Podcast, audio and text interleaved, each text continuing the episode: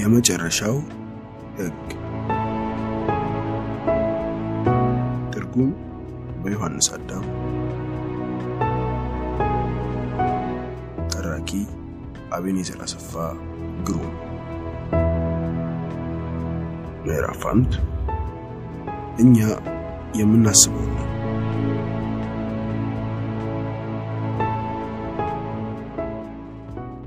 ብልአቱን ተመልከቱ ሁሉም ነገር መሆን እንዳለበት ያ ነው ሁሉም ነገር ትክክል ነው የሚለው ትርጉም ስህተት የለም እግዚአብሔር ብቻ ነው ያለው ሰይጣን የሰው ልጅ ፈጠራ ነው የቡድሃ የመጨረሻው ስብስብ መሪዎች እኛ የምናስበው ነው እኛ የሐሳቦቻችን ውጤቶች ነን ከሐሳቦቻችን ዓለም እንፈጠራለን በጎደፈ አእምሮ ተናገሩ አሊያም ከውኑ እናም ፈረሱ የሚጎተውን ጋሪ እንደሚከተለው ጎማ ችግር ይከተላቸዋል እኛ የምናስበው ነን እኛ የሐሳቦቻችን ውጤቶች ነን ከሐሳቦቻችን ዓለም እንፈጠራለን በንጹህ አእምሮ ተናገሩ አሊያም ከውኑ እናም ሊናጋ የማይችል ደስታ እንደጥላችሁ ይከተላችኋል ተመልከቱ እንዴትስ እሱ እንዳቆሳቆለኝና እንደደበደበኝ እንዴትስ እሱ ከመሬት እንዳፈቀኝ እና እንደዘረገፈኝ እነዚህን መሰል ሐሳቦች ተዋቸው እናም በፍቅር ውስጥ ነው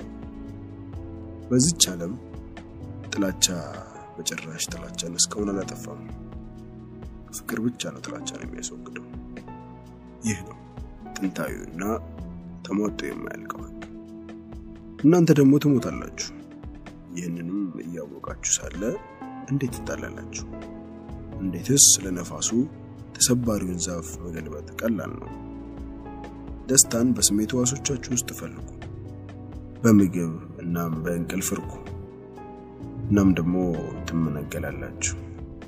ትነቀላላችሁ ነፋሱ ተራራውን መገልበጥ አይችልም የነቃውን ጠንካራውና ትሁቱን ሰው ራሱን ያወቀው ሰውና ህጉን ልብ ያለ ሰው ፈተና ሊነካው አይችልም የሰው ሳቢዎች የደፈረሱ ከሆነ እሱ እንዝላልና በማጭበርበር የተሞላ ከሆነ እንዴት ያሰሱ ቢጫውን መጎናጸፊያ ሊለብስ ይችላል ማንም ብሩህ ግልጽ እና እውነትን የሆነውን የራሱን ተፈጥሮ ያወቀ ምናልባት እርሱ ግን በእርግጥ ቢጫውን መጎናጸፊያ ይለብሳል የእኔ ተወዳጅ ቅዱሳን አዳራሾች አዎ ለእኔ ያ ነው እናንተን የማይበት መንገድ ያ ነው እናንተ ራሳችሁን መመልከት የጀመራችሁበት መንገድ ቡድሃ ማለት በፍሬ ነገር ውስጥ በዘር ውስጥ በሸለብታ ወይም በእንቅልፍ ውስጥ ያለ የቡድሃ ግን የነቀለ መሆን ከሁሉም አቅም ጋር ያለ ማለት ነው በዚህ አረዳድ ሁሉም ሰው በፍሬ ነገር ውስጥ በዘር ውስጥ በሸለብታ ወይም በእንቅልፍ ውስጥ ያለ ቡድሃ ነው ግን ሁሉም ሰው በዘር ውስጥ ያለ ቡድሃ ወይም የነቀሰው አይደለም ይህ ቃል ለብርሃን ሲሉ ከጨለማ ውስጥ በጭፍኑ ፍለጋ ለጀመሩት ለንጋት ከፍተኛ ፍላጎት ላላቸው ሰዎች ነው የሚገባው በእነርሱ ልብም ዘር መሆን አቆጥቶለት ወቀልት ሆኗል ዘሩ ማደግ ጀምሯል እናንተ በዘር ውስጥ በእንቅልፍ ውስጥ ያላችሁ ቡድሃዎች ናችሁ ምክንያቱም ንቁ ለመሆን ከፍተኛ ፍላጎት አላችሁ ምክንያቱም እውነትን ለረጅም ጊዜ ስትፈልጉ ኖራችኋል እውነት ሩቅ አይደለችም ዳሩ ግን በጣም ጥቂት እድለኞች ብቻ ናቸው ለእውነት ከፍተኛ መሰጠት ያላቸው እውነት ሩቅ አይደለችም ግን በጣም አስቸጋሪ ናት እውነትን ማሳካት ከባድ ነው ግን ይህ የሆነው ከባድነት የእውነት ተፈጥሮ ሆኖ ሳይሆን በውሸቶች ላይ የራሳችንን ኢንቨስትመንቶች ስላሉ ነው ለህይወቶችና ለብዙ ህይወቶች ውሸቶች ላይ ኢንቨስት አድርገናል። ውሸቶች ላይ ያደረግነው ኢንቨስትመንት በጣም የበዛ ስለሆነ እውነት የሚለውን ሐሳብ ራሱ ያስፈራናል። እውነትን ማስወገድ እንፈልጋለን። ከእውነት ማምለጥ እንፈልጋለን። ውሸቶች ቆንጂ የማምለጫዎች ናቸው። ውሸቶች ተስማሚ ምቹ ህልሞች ናቸው። ውሸቶች ነገሮችን ለቅጽበት ያማሉላቸዋል። የተማረካችሁ እንድትሆኑ ያደርጓቸዋል። ዳሩ ግን ያ የሚሆነው ለቅጽበት ብቻ ነው። እናም ያንዳንዱ ህልም ታላቅ አለመርካትን አስከትሎ ከተፍ ሲል ያንዳንዱ ምኞት ደግሞ ጥልቅ ውድቀትን ያስከትላል። እኛ ግን ወደ አዲስ ውሸቶች መጣደፋችንን ገፍተንበታል። ወዲያውኑም አዲስ ውሸቶችን እንፈጥራለን። ውሸት ብቻ ሊፈጠር እንደሚችል አስተውሱ። እውነት ልትፈጠር አትችልም። እውነት አንድ የሆነ ሆናለች።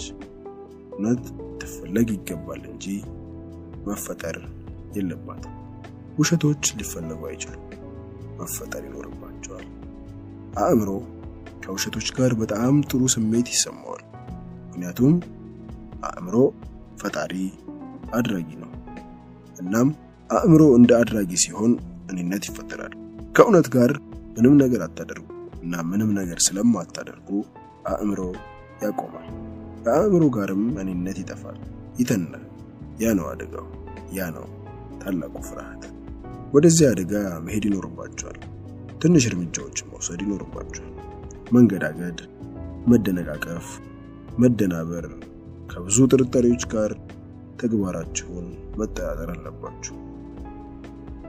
ዳሩ ግን እስካሁን ጥቂት ደረጃዎችን ወስዳችኋል። በዚህ ምክንያት በእንቅልፍ ውስጥ ያላችሁ ድሃዎች ይይጠራችኋሉ። እናም ድሃማ አባዳ የቡድሃ አስተምሮትን ማስተማር የሚቻለው በዘር ውስጥ ቡድሃ ለተሸከሙት ብቻ ነው። ይህን አስተምሮ ለተራው እንደ ነገሩ ለሆነ የሰው ልጅ ማስተማር አይቻልም። ምክንያቱም ይህ አስተምሮ በእነሱ ግንዛቤ ውስጥ አይገባም፣ አይረዱም። እነዚህ የቡድሃ ቃላት የመጡት ከዘላለማዊ ጸጥታ ነው። እነዚህ ቃላት ከእናንተ ዘንድ የሚደርሱት በጸጥታ ልትቀበሏቸው ከቻላችሁ ብቻ ነው።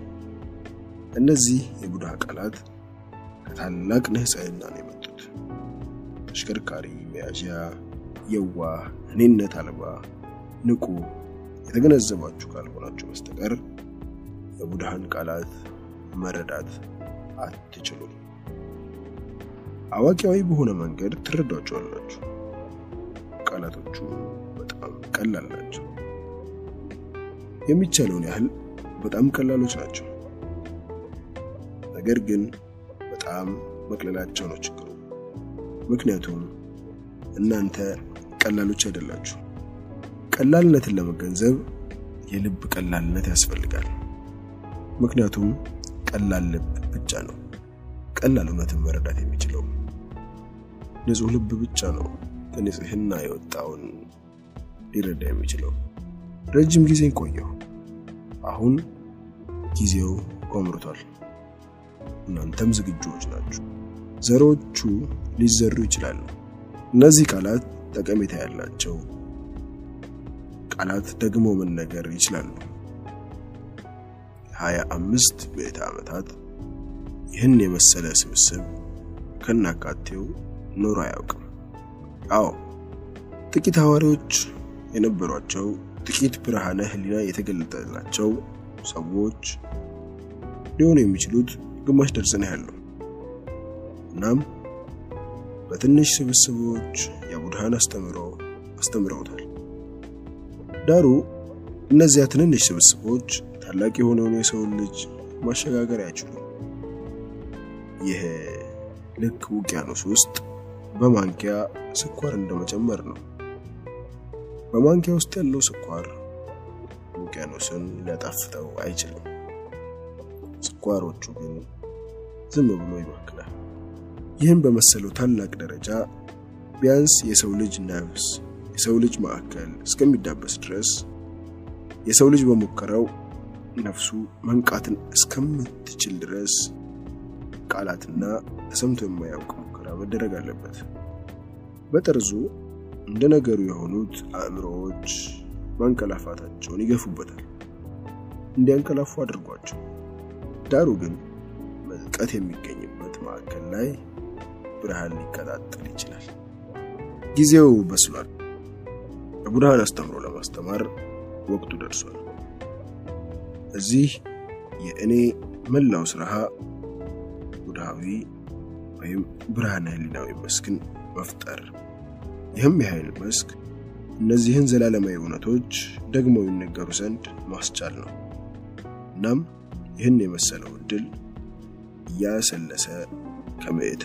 አመታት በኋላ ብቻ የሚገኝ እድል ነው እንዳታቱት ሲበዛ ንቁ ሆኑ ልብ በሉ ተንከባከቡ እነዚህን ቃላት በጭንቅላታችሁ ውስጥ ሳይሆን በልባችሁ ጭምር ስሟቸው እነዚህን ቃላት በእያንዳንዷ የሰብአችሁ ስንጥር በንቃት ስሟቸው ብላታችሁን በእነዚህ ቃላት ቆስቁሱት እናም ከነዚህ 10 ቀናት ዝምታ በኋላ ይህ ቡድሃን መልሶ ለማምጣት በእናንተ መካከል ዳግም በህይወት እንዲኖር ለማድረግ በእናንተ መካከልም እንዲንቀሳቀስ ለማድረግ የቡድሃን ነፋስ በውስጣችሁ ሸው ብሎ እንዲያልፍ ለማድረግ ትክክለኛው ቅጽበት ነው አዎ ቡድሃ ዳግም ይመለስ ዘንዳ መጥራት ይቻላል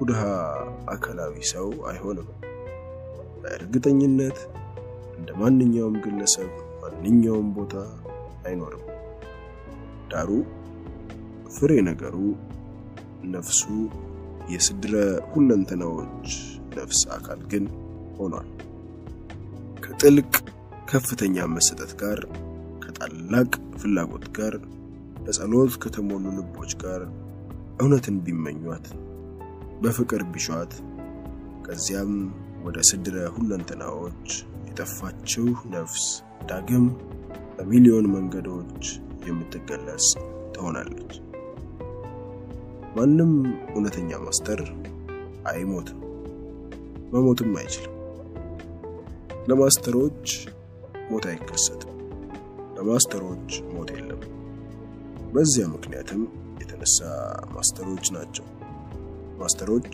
የህይወትን ዘላለማዊነት አውቀዋል አካል እንደሚጠፋና ያ አካልም ሁሉ ነገር እንዳልሆነ አይተዋል አካል ድንበር ነው አካል ጠርዛዊ ነው አካል ጌጥ ብቻ ነው አካል ቤት ነው አካል መኖሪያ ቤት ዳሩ እንግዳው ግን በጭራሽ አይጠፋም እንግዳው ከመኖሪያ ቤቱ ወደ ሌላው ብቻ ነው የሚንቀሳቀሱ በመጨረሻም አንድ ቀን እንግዳው ከሰማይ በታች ከመጠለያው ውጪ መኖር ይጀምራል ግን ይቀጥላል አካላቶች ቤቶች ይመጣሉ ይሄዳሉ ይወለዳሉ ከዚያም ይሞታሉ ግን እዛ ውስጣዊ ቀጣይነት አለ ያ ቀጣይነት ዘላለማዊነት ጊዜ አልባ ሞት አልባ ነው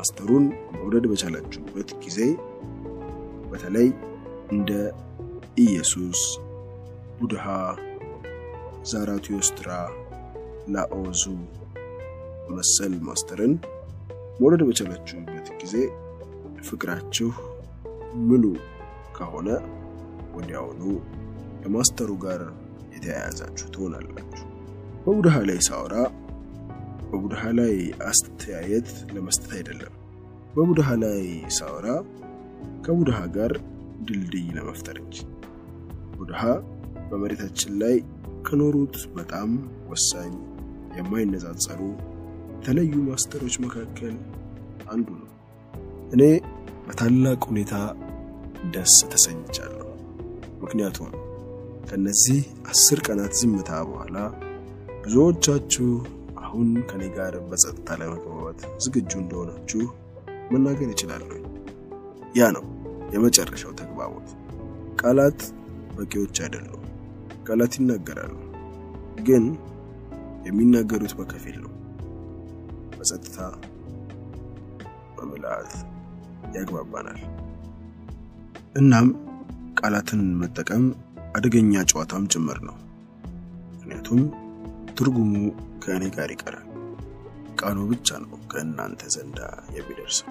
እናም የራሳችሁን ትርጓሜ ቀለም ሰጥታላችሁ ለማለት የተፈለገውን ተመሳሳይ እውነት አይስም። የሚይዘው ሌላ ነገር ነው። ቃሉ የሚይዘው አንድን በራቀ ሁኔታ ዝቅተኛ የሆነ ነገር ነው። ቃሉ ሊይዝ የሚችለው የእናንተን ትርጉም እንጂ የኔን ትርጉም አይደለም። ቋንቋን ልታዛቡት ትችላላችሁ። ስለ እውነቱ ማጣመምን ወይም ማዛባትን ማስወገድ የማይቻል ነገር ነው። ዳሩ ጸጥታን ግን ማዛባት አትችሉ። ጸጥታን ደም ትረዱታላችሁ አልያም ትረዱት። እናም ለነዚህ 10 ቀናት እዚህ በሁለት አይነት ፈርጅ የሚመደቡ ሰዎች ብቻ ነበሩ፣ የተረዱ እናም ያልተረዱ። ዳሩ ግን አንድም በተሳሳተ መንገድ የተረዳ ሰው አልነበረም። ጸጥታን ተሳሳተ መንገድ መረዳት አትችሉ። ወሰኑ ፍጹም ነው። አንድም ጸጥታን ትረዱታላችሁ አልያም አትረዱት። ጸጥታ ውስጡ ምንም በተሳሳተ መንገድ የምትረዱት ነገር የለም። ቃላቶች ጋር ጉዳዩ የተገላቢጦሽ ነው። ቃላትን መረዳት በጣም ከባድ ነው። ያልተረዳችሁ እንደሆነ መረዳትም በጣም ከባድ ነው። እነዚህ ሁለቱ የማይቻሉ ናቸው። እናም ሶስተኛው ተሳሳተ መንገድ መረዳት ብቻ ነው የሚቻለው። እነዚህ 10 ቀናት ያልተለመደ አይነት ውበት ነበራቸው። እናም ምስጢራዊ ግርማዊነትም ጭምር ነበራቸው። እኔ በርግጥ ከነዚህ የውቅያኖስ ዳርቻ ካለ የመሬት አካል ደለው መርከቤን እኔ ለረጅም ጊዜ ስጠብቅ ነበር። መሄድም ነበር። እስካሁንም በአካሌ ውስጥ መሆኔ ታላቅ ተአምር ነው። መላው እምነት ወደ እናንተ፣ ወደ ፍቅራችሁ፣ ወደ ጸሎታችሁ፣ ወደ ከፍተኛ ምኞቶቻችሁ ይሄዳል። በዚህ የውቅያኖስ ዳርቻ ካለ የመሬት አካል እንድዘገይና ለረጅም ጊዜ እንድቆይ ትወዳላችሁ። በዚያም የማይቻለው ይቻላል። በእነዚህ 10 ቀናት ከአካሌ ጋር ህብረት አልተሰማኝም። በጣም ከስሬ የተመለስኩኝ፣ ቦታዬን የለቀቅኩኝ እንደሆነ ተሰማኝ። በሰውነታችሁ ሆናችሁ ሳለ ሰውነታችሁ ካልተሰማችሁ የስሜት በጣም ለየት ያለ ያልተለመደ ስሜት ነው። ቤቴ ሌላኛው የውቅያኖስ ዳርቻ ካለ የመሬት አካል ነው። እናም ጥሪው መምጣቱን ጸናበት። ግን ይህ ጥሪ የዩኒቨርስ የሁለንታ ፍቅር ነው። የእግዚአብሔር ፍቅር ብላችሁ መጥራት ትችላላችሁ። ያ ነው በአካሌ ውስጥ ጥቂት እንድቆይ የፈቀደልኝ ነገር። ይህ ያልተለመደ ነበር። ይህ በጣም ውብ ነበር። ይህ ምስጢራዊም ነበር። ይህ ግርማዊም ነበር። ምታታዊም ነበር። እና ብዙዎቻችሁ የተሰምቷችኋል። ብዙዎቻችሁ የስሜት በተለያዩ መንገዶች ተሰምቷችኋል። ጥቂቶች ይህን ስሜት ልክ ሞት በራቸውን እንደሚያንኳኳ አይነት ነገር ተሰምቷችኋል። ጥቂቶች ይህንን ስሜት ልክ እንደ ታላቅ ግራ መጋባት ተሰምቷችኋል። ሌሎች ጥቂት ድንጋጤዎችም ተሰምቷቸዋል። ፍጹም ደንግጠዋል። ዳሩ እያንዳንዱ ሰው ግን በሁኔታው በአንድም ሆነ በሌላ መንገድ ተነክቷል። በጥቂቱ ሊያጡ የሚችሉ አዲስ መጤዎች ብቻ ናቸው ምንም እየሆነ እንደነበር አልተረዱም። ምን እየተደረገ እንደነበርም ባያውቁትም እነሱን ጨምሬ አመሰግናቸዋለሁ። እነሱ ጠብቁ ነበር። እኔ እስክናገር ድረስ ጠብቀዋል፣ ተስፋም አድርገዋል። ብዙዎቹ ደግሜ እንደማልናገር ስጋት ገብቷቸው ነበር። ያም የነበረው አንዱ ድል ነበር። እኔ ራሴ እርግጠኛ አልነበርኩ። ቃላት ለኔ በጣም አስቸጋሪ ናቸው። ቃላት በጣም ጥረቶች እየሆኑ ነው። ለእናንተ አንድ ነገር ማለቴን ስገፋበት ያንንም አደርገው ለእናንተ መናገር ስላለብኝ ብቻ ነው። ነገር ግን በሚቻለው ፍጥነት ዝም ብላችሁ በጸጥታ መቀመጥ ትችሉ ዘንድ ወፎችና ዜማቸውን ታደምጡ ዘንድ ወዳለሁ። ወይም ዝም ብላችሁ የራሳችሁን የልብ ትርታ ስሙ። ምንም ባለማድረግ ዝም ብላችሁ እዚህ ሆኑ። በተቻለው ፍጥነት ተዘጋጁ። ምክንያቱም በማንኛውም ቀን ነገር ሊላቆም ይችላል። እናም ይህንን ዜና በዓለም ጥጋጥግ ድብቅ ቦታዎችም ጭምር ድረስ አሰራጩት። እኔ በቃላት ውስጥ ብቻ መረዳት የሚፈልጉትን በጊዜ መምጣት ይኖርባቸዋል። ምክንያቱም በማንኛውም ቀን ላይ መናገር ሊላቆም ይችላል። በማይተነበይ ሁኔታ በማንኛውም ቀን ዝምታዬ ሊከሰት ይችላል። ዝምታዬ በአረፍተ ነገር መካከልም ሊከሰት ይችላል። ከዚያም ያንን አረፍተ ነገር አልጨርሰውም። ከዚያም አረፍተ ነገሩ ለዓለምና ለዘላለም ያልተሟላ ሆኖ ተንጠልጥሎ ይቀራል።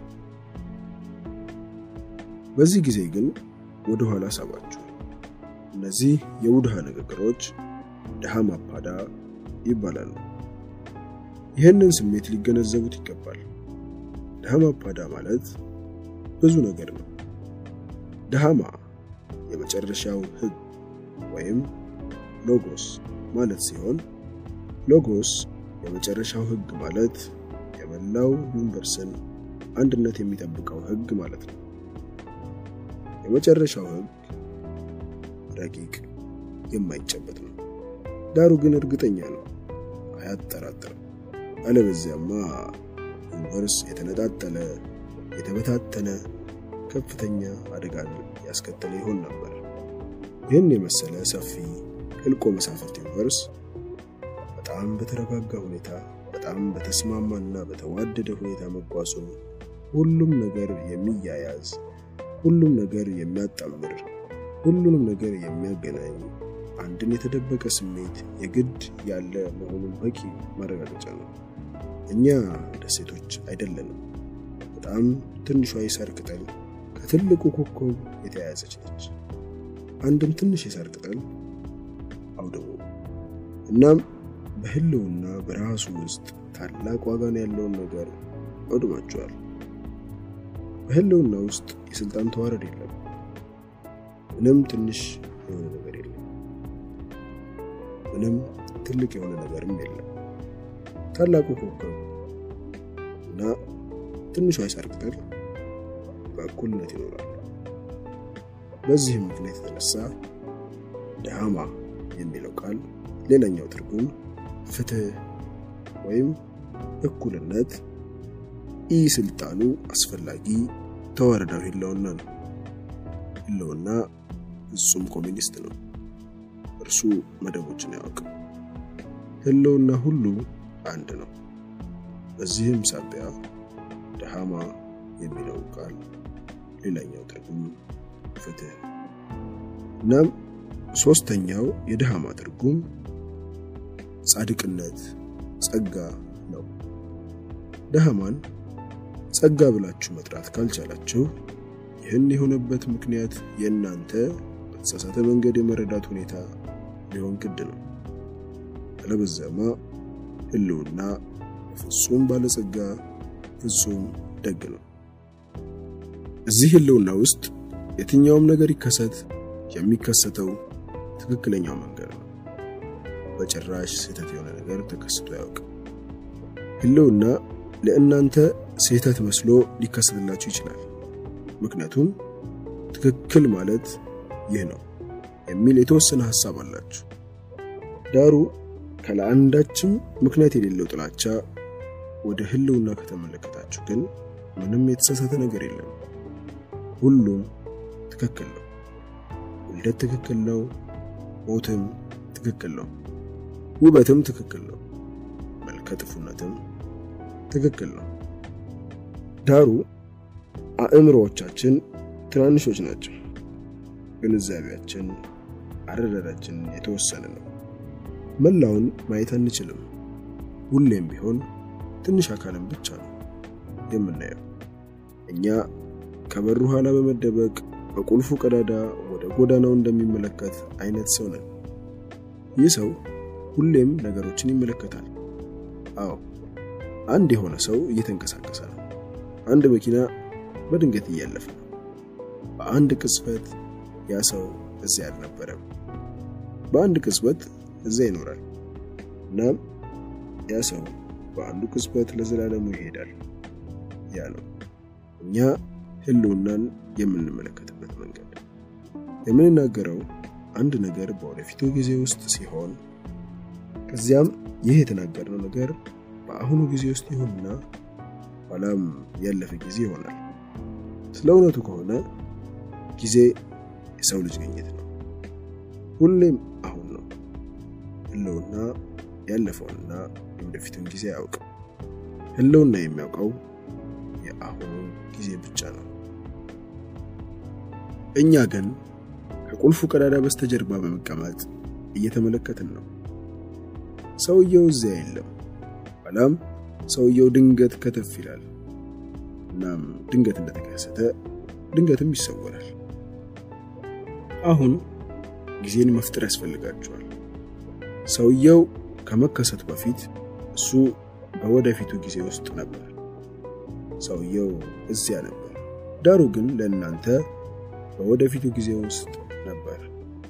ኋላም ተከሰተ። አሁን እሱ በዚህ ጊዜ ውስጥ ነው። እሱ አንድ አይነት ሰው ነው። እናም በትንሿ የቁልፍ ቀዳዳችሁ ውስጥ ሰውየውን ማየት አትችሉም። እሱ ያለፈ ጊዜ ሆኗል። ምንም ያለፈ ጊዜ አይደለም፣ ምንም የወደፊት ጊዜም አይደለም። ሁልጊዜም ጊዜው አሁን ነው። ዳሩ የእኛ እይታዎች ግን በጣም ተወሰኑ ናቸው። በዚያም ምክንያት ለምንስ በዓለም ውስጥ ችግር ኖረ? ለምንስ ይህ እና ያ ሆነ? ለመጠየቃችንን ገፍተንበታል። ወደ ሜላቱ መመልከት ከቻለን እነዚህ ጥያቄዎች በሙሉ ይጠፋሉ። እናም ወደ ምልአቱ ተመልከቱ። ከክፍላችሁ ውጭ ትወጣላችሁ። መስኮቱን መክፈት አለባችሁ። የቁልፍ ቀዳዳውን እይታ ማስወገድ መቻል ይኖርባችኋል። ይህ ነው አእምሮ።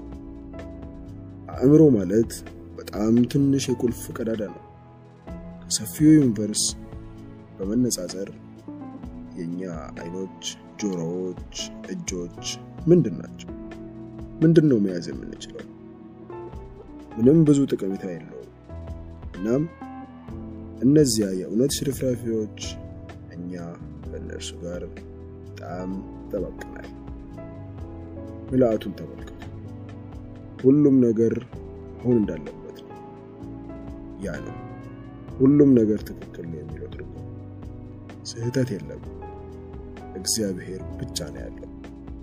ሰይጣን የሰው ልጅ ፈጠራ ነው።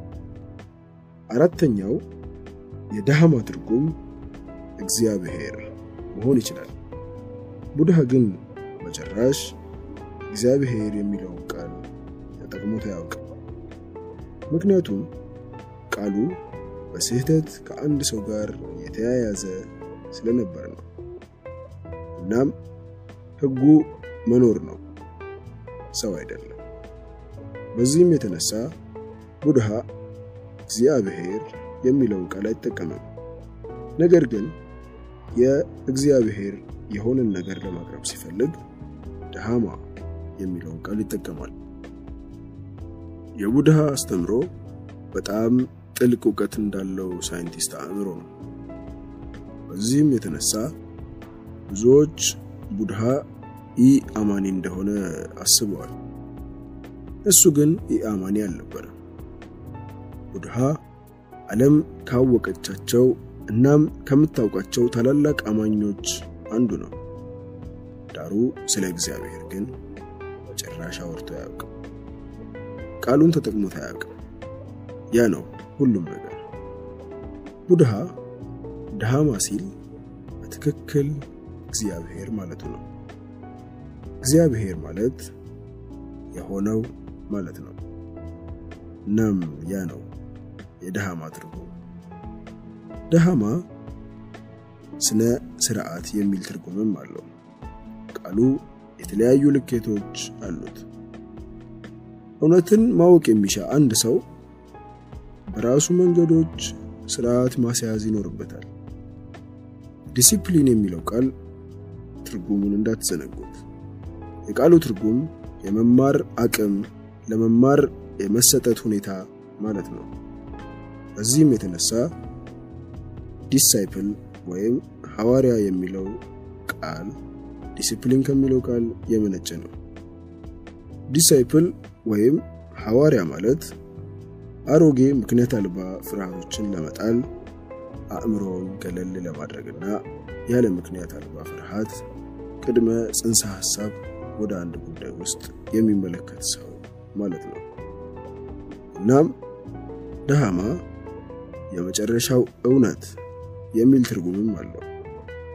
አእምሮ ሲጠፋ፣ እኔነት ሲጠፋ ኋላስ ምን ይቀር ኖሯል? አንድ ነገር በእርግጠኝነት ይቀራል። ዳሩ ግን ይህን አንድ ነገር ብሎ መጥራት አይቻልም። ለዚያም ነው ቡድሃ ምንም ብሎ የሚጠራው። ግን ቡድሃን በተሳሳተ መንገድ እንድትረዱት አንድ ነገር ላስታውሳችሁ።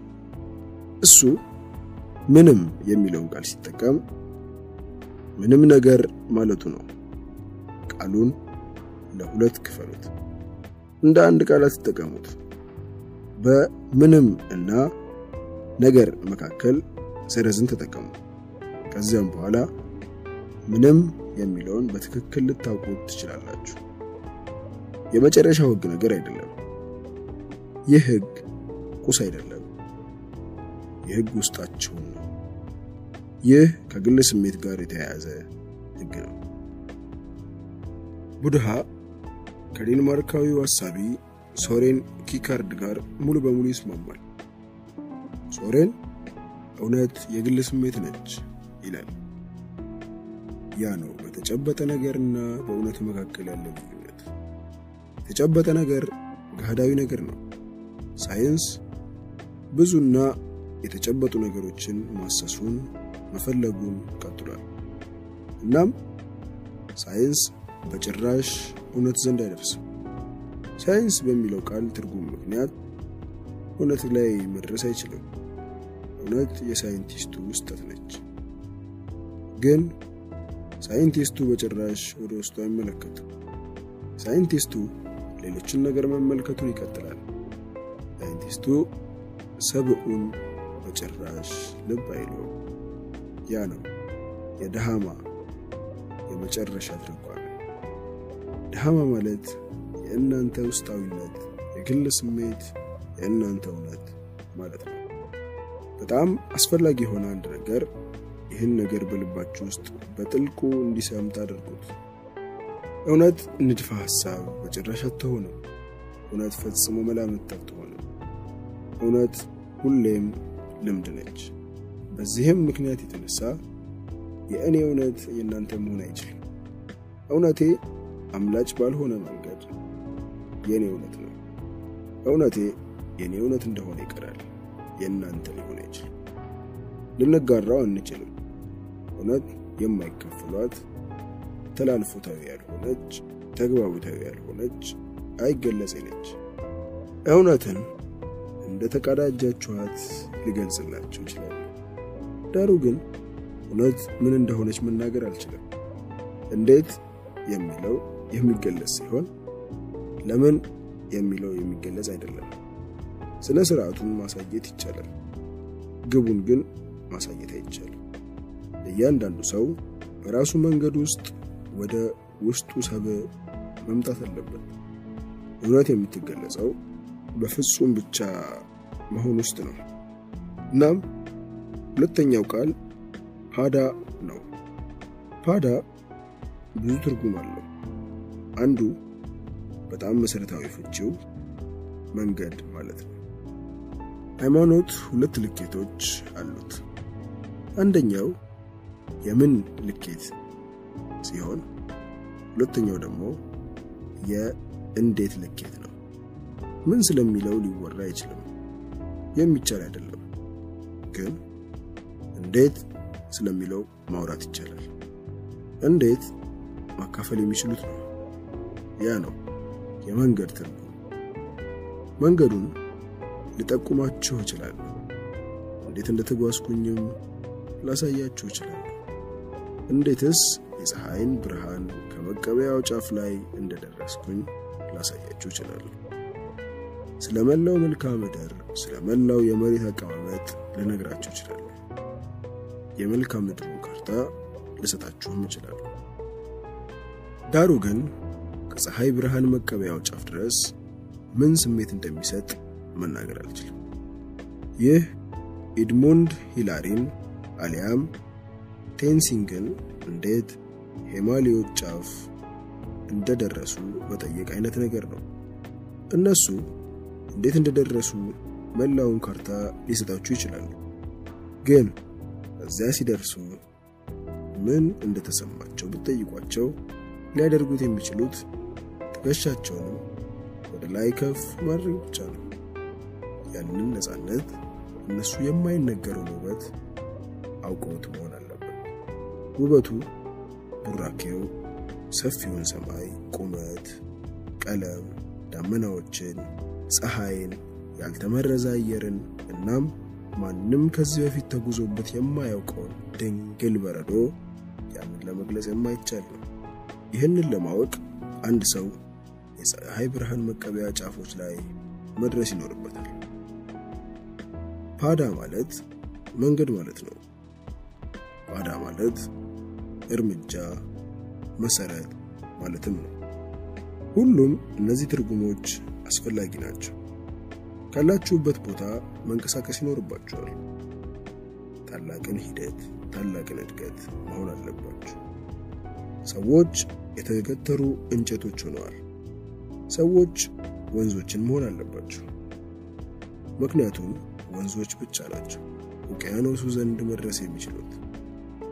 እናም ፓዳ ማለት መሰረት ማለት ነው፣ ምክንያቱም ይህ መሰረታዊ የህይወት እውነታ ነው።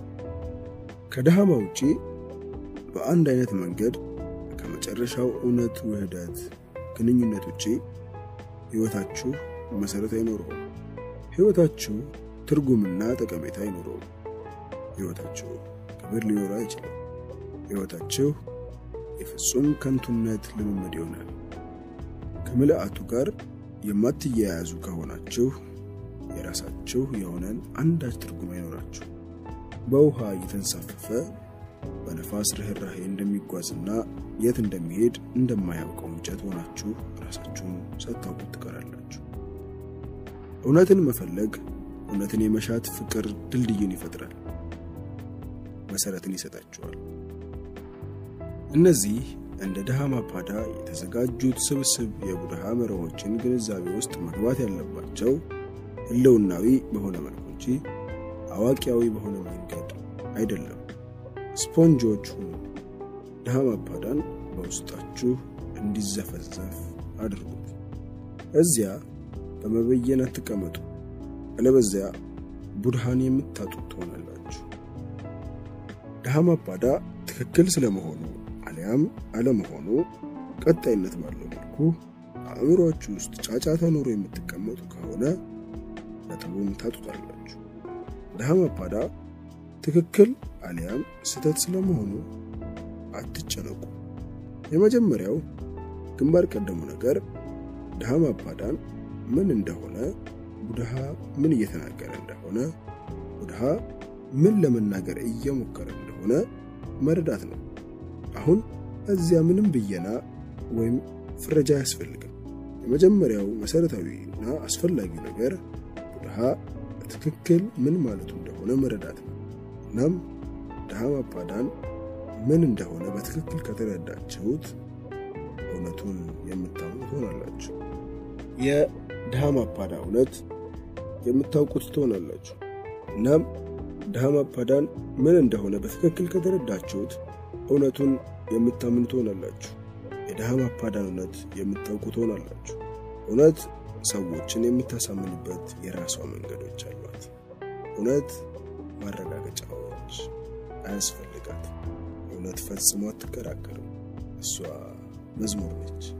ከአጠቃላዩ ወደ ነጠላው የምትወርድ አተናተን አይደለች። እውነት ፈጽሞ አትከራከርም። እርሷ መዝሙር ነች። ከአጠቃላዩ ወደ ነጠላው የምትወርድ አተናተን አይደለች። የደሃ ማባዳ ስብስብ መርሆች እኛ የምናስበው ነን። እኛ የሐሳቦቻችን ውጤቶች ነን። ከሐሳቦቻችን ዓለም እንፈጠራለን። ምስራቃዊ ከእግዚአብሔር ጋር ውህደትን የፈጠሩ ሰዎች ዓለም ቅዠታዊ እንደሆነች ማመናቸውን በተደጋጋሚ ተናግረዋል። ይህም እውነት ነው። ዓለም እውነት ያልሆነች እንደሆነ፣ ቅዠት እንደሆነች፣ ህልም እንደሆነች የሚያምኑት እነሱ ብቻ ነበሩ። ዳሩ ሳንሳራ ዓለም የሚለውን ቃል ሲጠቀሙ ሳይንስ የሚመረምረውን ተጨባጭ ውጫዊ ዓለም ማለታቸው አይደለም። የዛፎችን፣ የተራሮችንና የወንዞችን ዓለም ማለታቸውም አይደለም። አይ ከናካቴው እንደዛ ለማለት ፈልጉ አይደለም። ዓለም ሲሉ በአእምሮአቸው ውስጥ የምትፈጥሩትን፣ የምትፈትሉትንና የምታወሳስቡትን የአእምሮአችን ተሽከርካሪ መንቀሳቀስና መፍተሉን የገፋበትን ዓለም ማለታቸው ነው። ሳንሳራ ዓለም የሚለው ቃል ከውጫዊው ዓለም ጋር የሚያገናኘው ምንም ነገር የለም። ሊታወሱ የሚገባቸው 3 ነገሮች አሉ። መጀመሪያ መታወስ የሚገባው ዓለም ውጫዊው ዓለም ወይም ተጨባጩ ዓለም ነው። ቡድሃ ስለዚህ ዓለም ፈጽሞ ያወራል። ምክንያቱም ያ የእርሱ ጉዳይ አይደለም። ቡድሃ አልበርት አንስታይን አይደለም። ኋላም እዚያ ሁለተኛው ዓለም ይኖራል። የአእምሮ ዓለም ይባላል። ይህ የሥነ ልቦና ተንታኞች፣ የሥነ ልቦና ሐኪሞችና የሥነ ልቦና ባለሙያዎች የሚመረምሩት ዓለም ነው። ቡድሃ ስለ ሁለተኛው ዓለም የሚለው ጥቂት ነገር ይኖረዋል። ብዙ ነገር ግን አይናገርም። በጣም ትንሽ ነገር ነው የሚናገረው። እንደ እውነቱ ከሆነ አንደኛው ዓለም እውነት ያልሆነው ዓለም፣ ቅዠት የሆነው ዓለም፣ አንድም ተጨባጭ ዓለም አልያም እውናዊ ያልሆነው ነው። ያ በሁለቱ መካከል ያለው የመጀመሪያው ዓለም ሳይንስ የሚመረምረው ተጨባጭ ዓለም ነው። ሁለተኛው ዓለም የሥነ ልቦና ባለሙያዎች የሚመረምሩት የአእምሮ ዓለም ነው። እናም ሶስተኛው ዓለም የራሳችሁ የግል ስሜት ነው። ውስጣዊነታችሁ ነው። ውስጣዊ ማንነታችሁ ነው። የቡድሃ ጥቆማ ወደ ውስጣዊ ፍጥረታችሁ ፍሬ ነገር የሚያመራ ነው። ዳሩ እናንተ ግን ከአእምሮአችሁ ጋር የተሳተፋችሁ ትሆናላችሁ። ቡድሃ ከአእምሮአችሁ ወጥመድ ካልተላቀቃችሁ በስተቀር በፍጹም ሶስተኛውን እውነተኛውን ዓለም ውስጣዊ ፍሬ ነገራችሁ አታውቁትም። ለዚያ ነው ቡድሃ እኛ የምናስበውን ነን በሚለው አረፍተ ነገር የሚጀምረው። ያ ነው እያንዳንዱ ሰው የሆነው። እያንዳንዱ ሰው አእምሮውን ነው። እኛ የሐሳቦቻችን ውጤቶች ነን። ሁሉም ሐሳቦች ለአንዲት ቅጽበት እንኳን ቢቆሙ እዚያ እናንተ ማን ናችሁ? ምንም መልስ አይመጣላችሁ። እኔ ካቶሊክ ነኝ፣ እኔ ፕሮቴስታንት ነኝ፣ እኔ ሂንዱ ነኝ፣ እኔ መሐመዳዊ ነኝ ያንን ማለት አትችሉም። ሁሉም ሐሳቦች ቆመዋል። ስለሆነም ቁርአን ጠፍቷል። መጽሐፍ ቅዱስ፣ ጌታ፣ ሁሉም ቃላት ቆመዋል። ስማችሁን እንኳን መናገር አትችሉም። ሁሉም ቋንቋዎች ጠፍተዋል። ስለሆነም የትኛው ሀገርና ዘር እንደሆናችሁ መናገር አትችሉም። ሐሳቦች ሲቆሙ እናንተ ማን ናችሁ? እሱም የሆነ ባዶነት፣ ምንማዊነት፣ ምንም ነገር ናችሁ። በዚህም ምክንያት ቡድሃ እንግዳ የሆነን ቃል ተጠቀመ። ከዚህም በፊት ወይም ከዚያን ጀምሮ ማንንም ይህን የመሰለ ነገር አላደረገም። ከእግዚአብሔር ጋር ወደትን የፈጠሩ ሰዎች ሁሌም ቢሆን ለውስጣዊ ሰብ ፍሬ ነገር ራስ የሚለውን ቃል ነበር የሚጠቀሙት። ቡድሃ ራስ አልባነት የሚለውን ቃል ይጠቀማል። እኔም ፍጹም ከቡድሃ ጋር እስማማለሁ። ራስ የሚለው ቃል የእኔነት ስሜትን ይሰጣል። ቡድሃ አትማ ወይም ራስ አታ የሚሉትን ቃላት አይጠቀምም። እሱ ልክ ተቃራኒውን ቃል ማለትም ራስ አልባነት የሚለውን ቃል ብቻ ነው የሚጠቀመው። እሱ አእምሮ ሲቆም ምንም ራስ አይቀርም ይላል። ሁሉ አቀፍ ትሆናላችሁ፣ የእኔነትን ገደብ ታልፋላችሁ፣ በአንዳች ነገር ያልተመረዛችሁ ባዶ ቦታ ናችሁ፣ ምንም ነገር የማታንጸባርቁ መስታወት ናችሁ። እኛ የምናስበው እኛ የሐሳቦቻችን ውጤቶች ነን። ሐሳቦቻችን ዓለም እንፈጠራለን። የእውነት በእውነታ ውስጥ ማን እንደሆናችሁ ለማወቅ የምትሹ ከሆነ እንደ አእምሮ መሆናችሁን ማቆም እንዴት እንደምትችሉ እንዴትስ ማሰብ ማቆም እንዳለባችሁ መማር አለባችሁ። ያ ነው እንግዲህ መስጠት ማለት። መስጠት ማለት አእምሮን በማስወገድ አእምሮ አልባነት በመባል በሚጠራው ታመንከሳከስ ነው። እናም በአእምሮ አልባነት ውስጥ የመጨረሻውን እውነት ዳማፓዳን ታውቃላችሁ።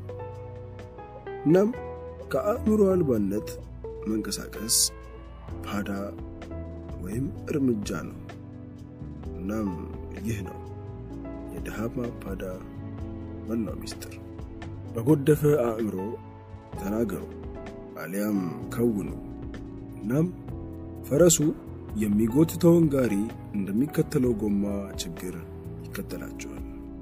ቡድሃ የጎደፈ አእምሮ የሚለውን ቃል በሚጠቀምበት ጊዜ በተሳሳተ መንገድ ልትረዱ ትችላላችሁ። የጎደፈ አእምሮ ማለቱ አእምሮን ማለቱ ነው። ምክንያቱም ሁሉም አእምሮ የጎደፈ የቆሸሸ ነው። አእምሮ እንዳለ የጎደፈ ነው። አእምሮ አልባነት ንጹህ ነው። ጻዕዳነት አእምሮ አልባነት ሲሆን ቆሻሻነት ማለት ደግሞ አእምሮ ነው። የጎደፈ አእምሮ ተናገሩ አሊያም ከውኑ። እናም ችግር ይከተላቸዋል። ችግር ተረፈ ምርት ነው። ቅዠት የአእምሮ ጥላ ነው። ችግር የቅዠታዊ ዓለም አእምሮ ጥላ ነው። ችግር ቅዠት ነው። የምትሰቃዩት ስላሸለባችሁ ብቻ ነው። እናም አሸለባችሁ ሳለ ከችግሩ ማምለጥ አትችሉም። የነቃችሁ ካልሆናችሁ በስተቀር ቅዠቱ የሚጸና ይሆናል። ቅዠቱ ቅርጹን ሊቀይር ይችላል። ችግሩ በሚሊዮን የሚቆጠሩ ቅርጾች ሊኖሩት ይችላል። ዳሩ ችግሩ ግን የሚጸና ይሆናል። ችግር ማለት የአእምሮ ጥላ ነው። አእምሮ ማለት እንቅልፍ ማለት ነው። አእምሮ ማለት አለመንቃት ነው። አእምሮ ማለት ግንዛቤ አልባነት ማለት ነው። ታስመስላላችሁ ማለት ነው። አእምሮ ማለት የት እንደምትሄዱ አታውቁም። እናም እስካሁን ግባችሁን ህይወት ማለት ምን እንደሆነች እንደምታውቁ ታስመስላላችሁ።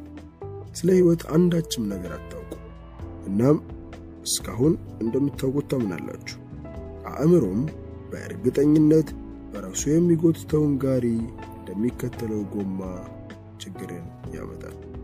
እኛ የምናስበው ነን። እኛ የሐሳቦቻችን ውጤቶች ነን። ከሐሳቦቻችን ዓለም እንፈጠራለን። በንጹህ አእምሮ ተናገሩ አሊያም ከውኑ። እናም ሊናጋ የማይችል ደስታ እንደ ጥላ ይከተላቸዋል። ዳግም አስታውሱ፣ ቡድሃ ንጹህ አእምሮ ሲል አእምሮ አልባነት ማለቱ ነው። ቡድሃን ለመሰለ ሰው ፍቺ መስጠት ሲበዛ ከባድ ነው። ይህ መቼስ የማይቻል ስራ ነው።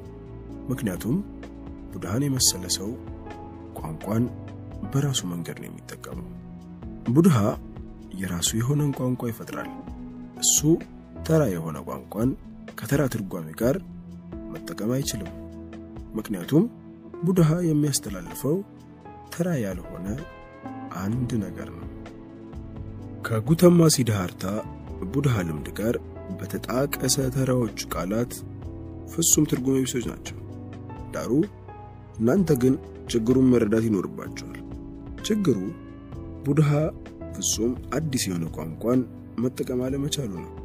ፍጹም አዲስ የሆነ ቋንቋ ቢጠቀም ማንንም አይረዳውም።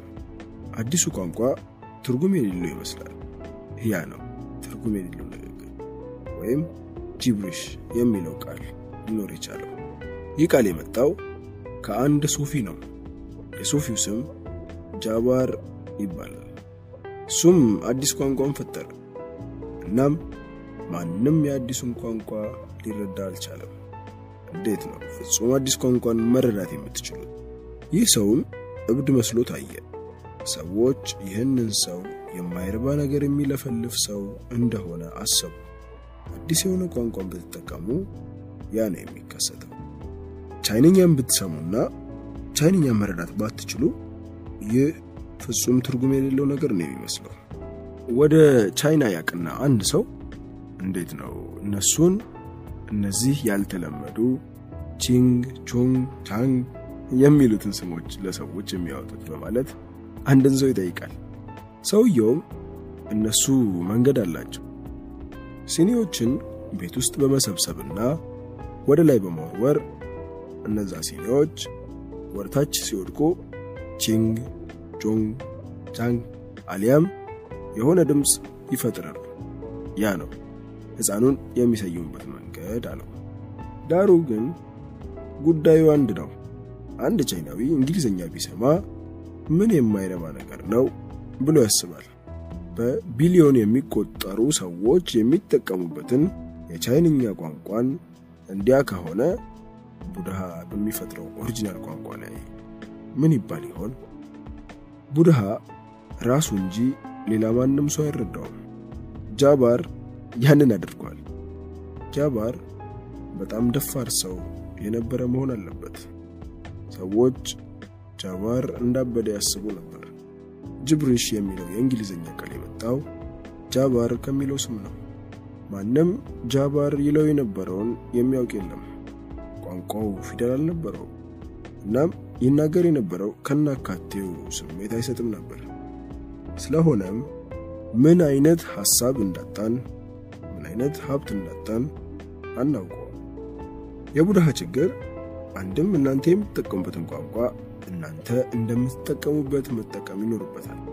ወላም ከናካቴው ልምዱን ማስተላለፍ አይችልም። አሊያም ደግሞ ማንም የማይረዳውን አዲስ ቋንቋ መፍጠር ይኖርበታል። ስለዚህ ሁሉም ታላላቅ ማስተሮች በበዛ ሁኔታ መሃል ላይ መሆን አለባቸው። ቋንቋቸውን ይጠቀማሉ፣ ግን ቃሎቻቸውን የራሳቸው የሆነ ቀለም እና ጣዕም ይሰጧቸዋል። ጠርሙሶቹ የእናንተ ይሆናሉ፣ ወይኑ ግን የእነርሱ ይሆናል። እናም ጠርሙሱ የእናንተ ስለሆነ ወይኑም የእናንተ እንደሆነ ታስባላችሁ። ጠርሙሶቹንም ለመታ ዓመታት ትሸከሟቸዋላችሁ። እናም ጠርሙሱ የእናንተ ስለሆነ ወይኑ የእናንተ እንደሆነ በማሰብ አንዳንዴ ከወይኑ ትጎነጩና ልትሰክሩ የምትችሉበትም እድል አለ።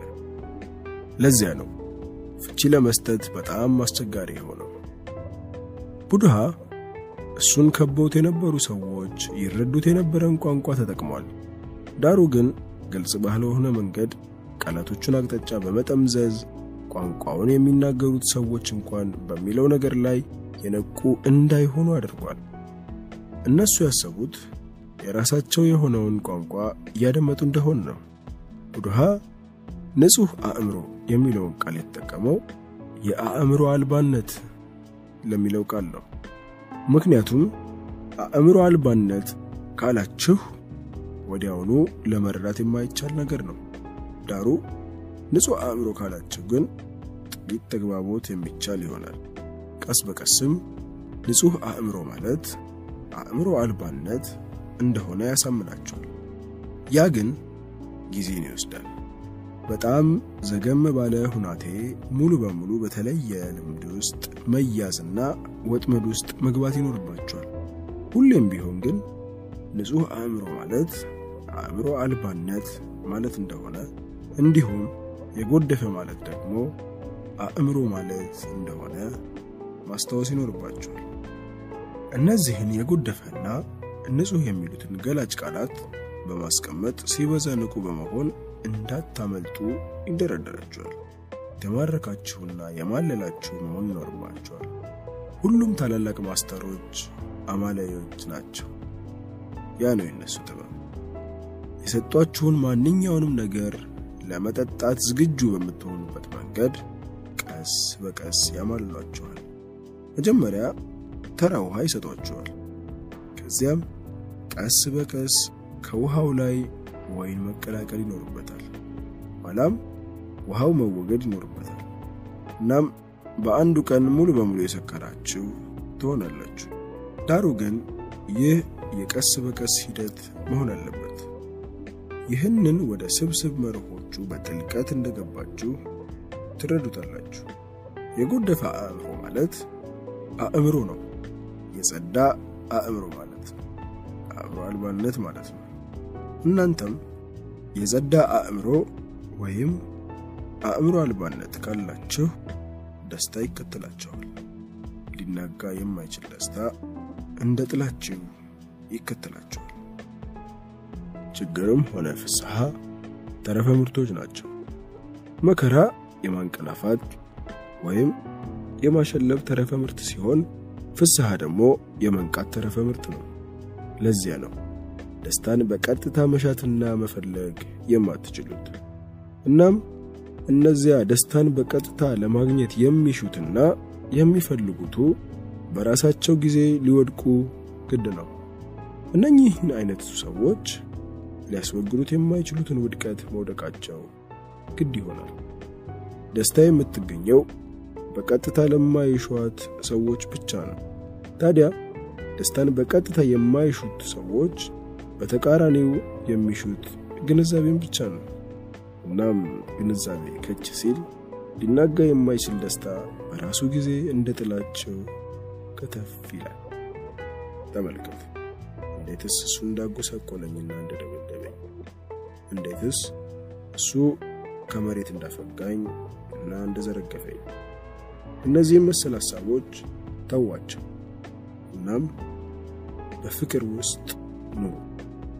በጣም ጥልቅ የሆነ ገመታ ያለው ነገር ጥላቻ የሚኖረው በባለፈው ጊዜ ውስጥና በወደፊቱ ጊዜ ውስጥ ነው። ፍቅር ያለፈ ጊዜ የወደፊት ጊዜ ያስፈልገዋል። ፍቅር በአሁኑ ጊዜ ውስጥ ነው የሚኖረው። ጥላቻ ያለፈውን ጊዜ ያጣቅሳል። አንድ ሰው ትላንት ሰደባችሁ፣ እናንተም ስድቡን እንደ ቁስል እንደ ሃንጎቨር ተሸክማችሁታል። ወይም ደግሞ አንድ ሰው ነገ እንደሚያቆስላችሁ ትፈራላችሁ። ፍርሃት የፍርሃት ጥላ። እናም የፈራችሁትን ነገር ድንገት ለማግኘት እየተዘጋጃችሁ።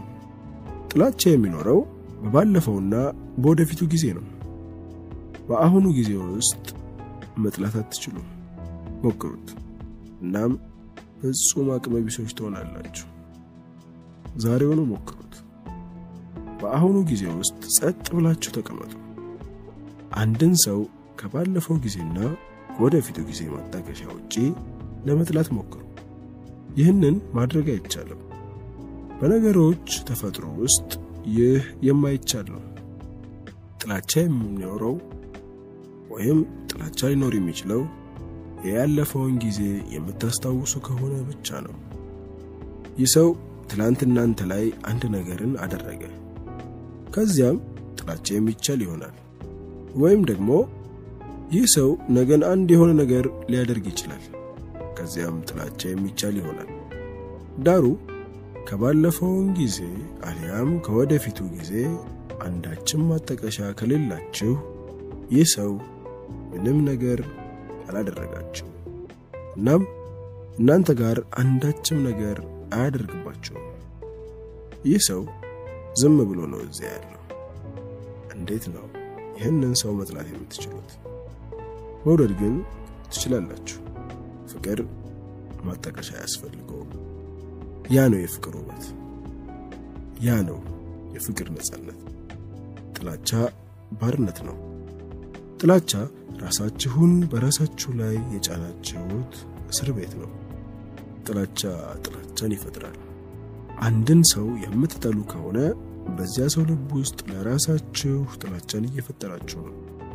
እናም መላው ዓለም የሚኖረው በጥላቻ አውዳሚነት፣ በሁከት፣ በቅናት፣ በውድድር ውስጥ ነው። ሰዎች እርስ በእርሳቸው አንድም በእውነታው በትክክል በድርጊት አሊያም ቢያንስ በአእምሮአቸው ውስጥ በሐሳቦቻቸው ውስጥ እየተገዳደሉ ነው።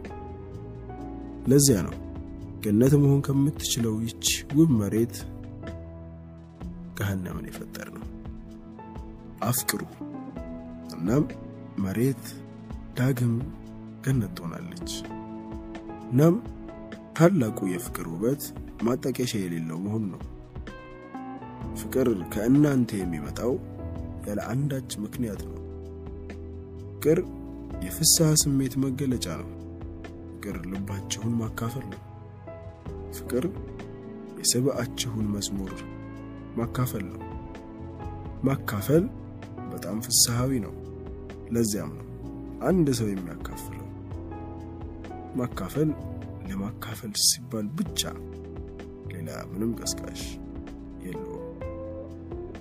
ዳሩ ግን ቡድሃም ሆነ እኔ እናንተ እያወራን ያለነው በባለፈው ጊዜ ውስጥ ስላወቃችሁት ፍቅር አይደለም።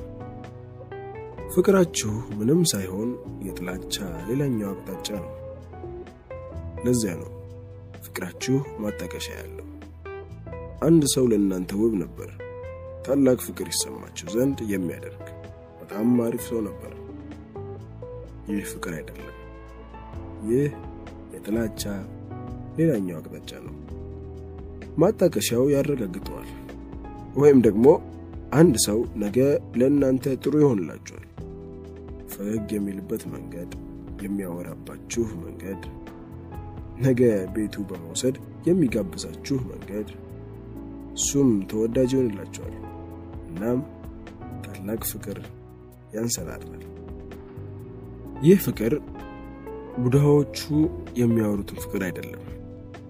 ይህ መልኩን የቀየረ እንደ ፍቅር ያለ ጥላቻ ነው። ለዚያ ነው ፍቅራችሁ በማንኛውም ቅጽበት ወደ ጥላቻ ሊቀየር የሚችለው። በጥቂቱ አንድን ሰው ቦጨር አድርጉት፣ እናም ፍቅር ይጠፋል፣ ጥላቻ ያጎጠቁጣል። ፍቅር ከላይ እንኳን የለም። ታላቅ ፍቅረኛሞች ተብዬዎች እንኳን ቀጣይነት ባለው መልኩ ጦርነት እንደገጠሙ፣ ቀጣይነት ባለው መልኩ ጉሮሮ ለጉሮሮ እንደተያያዙ፣ እንደተጨቃጨቁ አውዳሚዎች እንደሆኑ ነው። እናም ሰዎች ይህንን ፍቅር ነው ብለው ያስባሉ። ሁለት ፍቅረኛሞችን መጠየቅ ትችላላችሁ። ፍቅረኛሞቹ በታላቅ ፍቅር ውስጥ ስለሆኑ ሴቷ ሁሌም ቢሆን አይኗ በድብደባ ይጠቁራል። ታላቅ ጦርነት። ዳሩ ታላቅ ጦርነት በሚካሄድበት ጊዜ ሰዎች አንድ ነገር እየተከሰተ እንደሆነ ያስባሉ። ምንም ነገር የማይከሰት ከሆነ፣ ምንም ጦርነት፣ ምንም ጠብ ከሌለ ሰዎች ባዶነት ይሰማቸዋል። ባዶ ከመሆን ይልቅ ጦርነት መግጠም ይሻላል። ያ ነው በቢሊዮን የሚቆጠር የዓለም ሕዝቦች ሐሳብ። ቢያንስ ጦርነት የተጠመዳቸው ያደርጋቸዋል። ቢያንስ ተሳታፊና ተጠቃሚዎች ያደርጋቸዋል። ሕይወት በጠብ ውስጥ አንድ የሆነ ትርጉም የያዘች ትመስላለች። ይህ አስቀያሚ የሕይወት ትርጉም ነው። ግን ትርጉሙ አስቀያሚ ቢሆንም ቅሉ ሕይወት ጥቂት ትርጉም ይኖራታል። ፍቅራችሁ የእውነት ፍቅር አይደለም። ይህ የፍቅር በጣም ተቃራኒው ነገር እንጂ ፍቅር ራሱ አይደለም። ይህ መልኩን የቀየረ ፍቅር የመሰለ ጥላቻ ነው። እውነተኛ ፍቅር ማጣቀሻ የለውም። እውነተኛ ፍቅር ትላንትናዎችንም ሆነ ነገዎችን አያስብም። እውነተኛ ፍቅር ድንገታዊ በሆነ መልኩ በውስጣችሁ የሚመነጭ ፍስሃ ነው። እናም እርሱን ማካፈል የእውነተኛው ፍቅር እጥበት ያለምንም ምክንያት ያለምንም ቀስቃሽ የእውነተኛው የፍቅር ለመካፈል ሲባል ብቻ የሚካፈል ይሆናል። እናም እርሱን ማካፈል የእውነተኛው ፍቅር እጥበት ያለምንም ምክንያት ያለምንም ቀስቃሽ የእውነተኛው ፍቅር ለማካፈል ሲባል የሚካፈል ይሆናል። ወፎች በማለዳ ይዘምራሉ። ይህ ከርቀት የሚሰማው ወፎች ዝማሬ ምክንያት የለውም። ልብ በፍስሃ የተሞላ ስለሆነ መዝሙሩን በመፈንዳት በመንቆርቆር ይጀምራል። ልብ በፍስሃ የተሞላ ስለሆነ መዝሙሩ በመፈንዳት መንቆርቆር ይጀምራል። ስለ ፍቅር ሳወራ ይህን መሰሉን ፍቅር ነው የማወራው። ይህንን አስተውሱ። እናም በዚህ የፍቅር ልኬት ውስጥ መሄድ ከቻላችሁ ወዲያውኑ ገነት ውስጥ ገባላችሁ። በመድር ላይም ገነትን መፍጠር ትጀምራላችሁ። ጥላቻ እንደሚፈጥረው ፍቅርም ፍቅርን ይፈጥራል። በዚህች ዓለም በጭራሽ ጥላቻን እስካሁን አላጠፋው። ፍቅር ብቻ ነው ጥላቻን የሚያስወግደው። ይህ ነው ጥንታዊና ተሟጦ የማያልቀው ህግ። ህጉ ምንድነው? ህጉ ጨለማን ማስወገድ የማይቻል መሆኑን፣ ፍቅር ብቻ ጥላቻን እንደሚያጠፋ፣ ብርሃን ብቻ ጨለማን ማጥፋት እንደሚችል የሚናገረው ህግ ነው። ፍቅር ብርሃን ነው። ፍቅር የሰብአችሁ ብርሃን ነው። እናም ጥላቻ የሰብአችሁ ጨለማ ነው። በውስጣችሁ ጨለማ ከሆናችሁ በዙሪያችሁ ጥላቻን መወርወር ተገፈፈላችሁ። ከውስጣችሁ ብርሃን ከሆናችሁ በብርሃን ከተጠለቀላችሁ ብርሃንን ትፈነጥቃላችሁ። ሳንያሲን ወይም ሐዋርያ የሚፈነጥቅ ፍቅርን የሚያንጸባርቅ ብርሃንን መሆን አለበት። This is the internal law. ይህ ነው ዘላለማዊ ህግ። ቡድሃ ይህንን በተደጋጋሚ ሲናገሩ ነበር። ዘላለማዊው ህግ ምንድነው? ይህ ህግ ፍቅር ብቻ ነው ጥላቻን የሚያስወግደው። ብርሃን ብቻ ነው ጨለማን የሚያስወግደው የሚለው ህግ ነው። ለምን ግን ይህ ሆነ? ምክንያቱም ጨለማ በራሱ አሉታዊ ሁኔታዎች ብቻ ስለሆነ ነው። ጨለማ የራሱ የሆነ አውንታዊ ኑረት የለውም። ጨለማ የእውነት የለም። የሌለን ነገርስ እንዴት ታስወግዱታላችሁ? በጨለማ ላይ ቀጥተኛ የሆነ ነገር ማድረግ አትችሉም። በጨለማ ላይ አንድን የሆነ ነገር ማድረግ ከፈለጋችሁ ከብርሃን ጋር አንድ የሆነ ነገር ማድረግ ይኖርባችኋል። ብርሃንን አውጡ፣ ጨለማው ሰተት ብሎ ይገባል። ግን ጨለማን በቀጥታ ማስገባትም ሆነ ማስወጣት አትችሉም። ከጨለማ ጋር በቀጥታ አንዳችም ነገር ማድረግ አትችሉም። አስተውሱ። ከጥላቻም ጋር በቀጥታ አንድንም ነገር ማድረግ አትችሉም። እናም ያ ነው በግብረ ገባዩ መምህራንና በሃይማኖታዊ መምህራን መካከል ያለው ልዩነት። ግብረ ገባዩ መምህራን የውሸትን ህግ ማቅረባቸውን ገፍተውበታል። ግብረ ገባዩ መምህራን ጨለማን ተዋጉት፣ ከጥላቻ ጋር ተዋጉ፣ ከቁጣ ጋር ተዋጉ፣ ከወሲብ ጋር ተዋጉ፣ ከነዚህ ጋር ተዋጉ፣ ከነዚያም ጋር ተዋጉ የሚለውን ሐሳብ ማቅረባቸውን ገፍተውበታል። መላ አቀራረባቸው ከአሉታዊ ጋር መዋጋት የሚለውን ነው። እውነተኛው ማስተር አወንታዊ የሆነውን ህግ የሚያስተምራችሁ This is the internal law. ይህ ነው ዘላለማዊ ህግ። ከጨለማ ጋር ጦርነት አትክተሙ። ጥላቻ ጨለማ ነው። ወሲብ ጨለማ ነው። ቅናት ጨለማ ነው። ስግብግብነት ጨለማ ነው። ቁጣም ጨለማ ነው። ብርሃንን ወደ ውስጣችሁ አስገቡ። እንዴት ነው ብርሃንን ወደ ውስጥ ማስገባት የሚቻለው? ጸጥ ማለት፣ ሐሳብ የለሽ መሆን፣ ንቁ ግንዛቤ ያለው መሆን፣ የነቁ መሆን።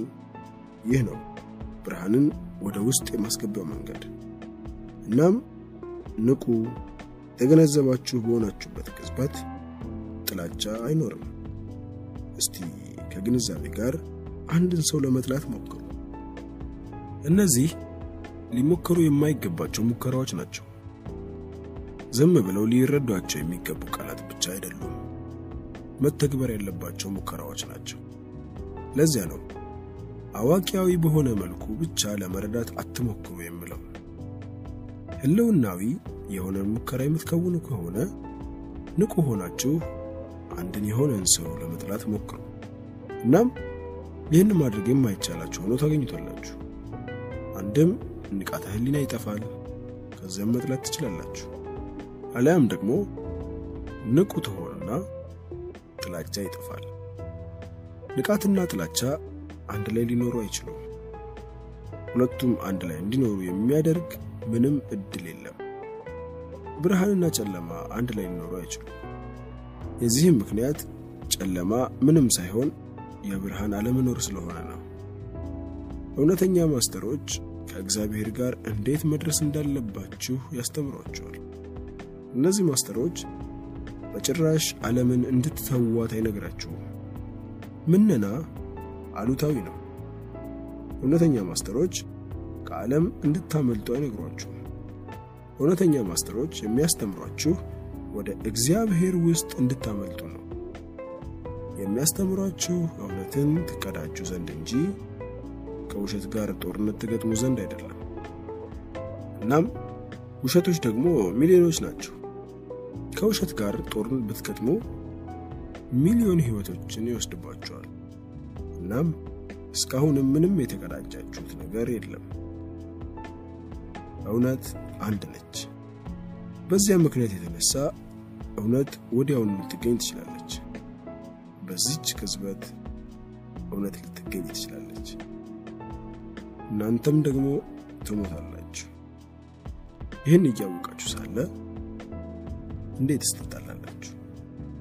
ህይወት በጣም አጭር ናት፣ በጣም ጊዜያዊ ነች።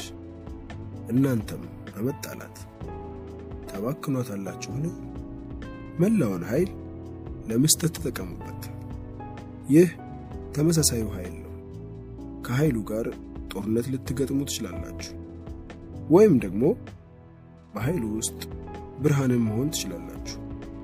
እንዴትስ ለነፋሱ ተሰባሪውን ዛፍ መገልበጥ ቀላል ነው። ደስታን በስሜት ዋሳችሁ ውስጥ ፈልጉት፣ በምግብና በእንቅልፍ መልኩ። እናም ደግሞ ትነቀላላችሁ። ቡድሃ አስታውሱ፣ በስሜት ዋሶቻችሁ ላይ ጥገኛ የምትሆኑ ከሆነ ለፍስፍስ ሆናችሁ ትቀራላችሁ።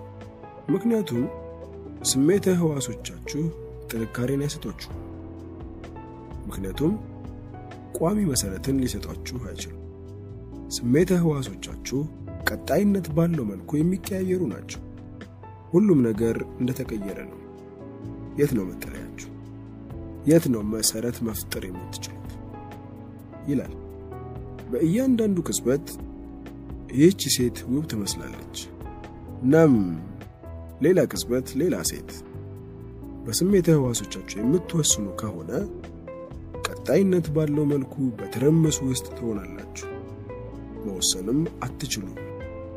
ምክንያቱም ስሜት ህዋሶቻችሁ አስተያየታቸውን መቀያየራቸውንም ይገፉበታል።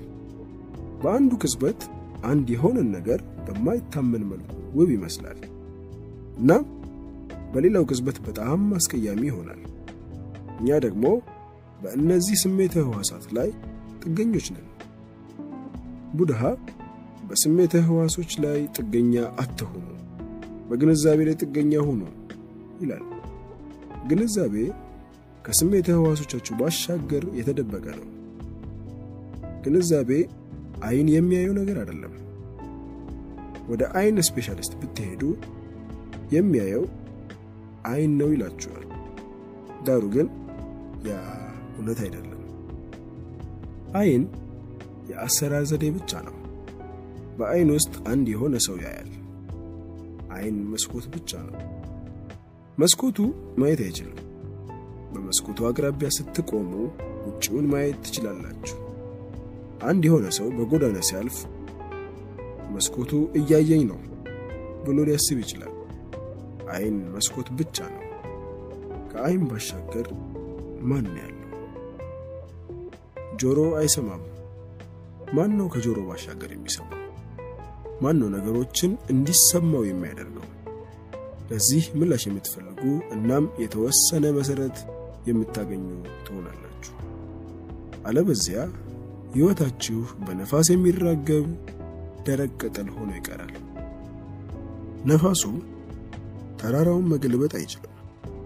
የነቃውን ሰው፣ ጠንካራውንና ትሁቱን ሰው፣ ራሱን ያወቀውንና ሕጉን ልብ ያለው ሰው ፈተና ሊነካው አይችልም።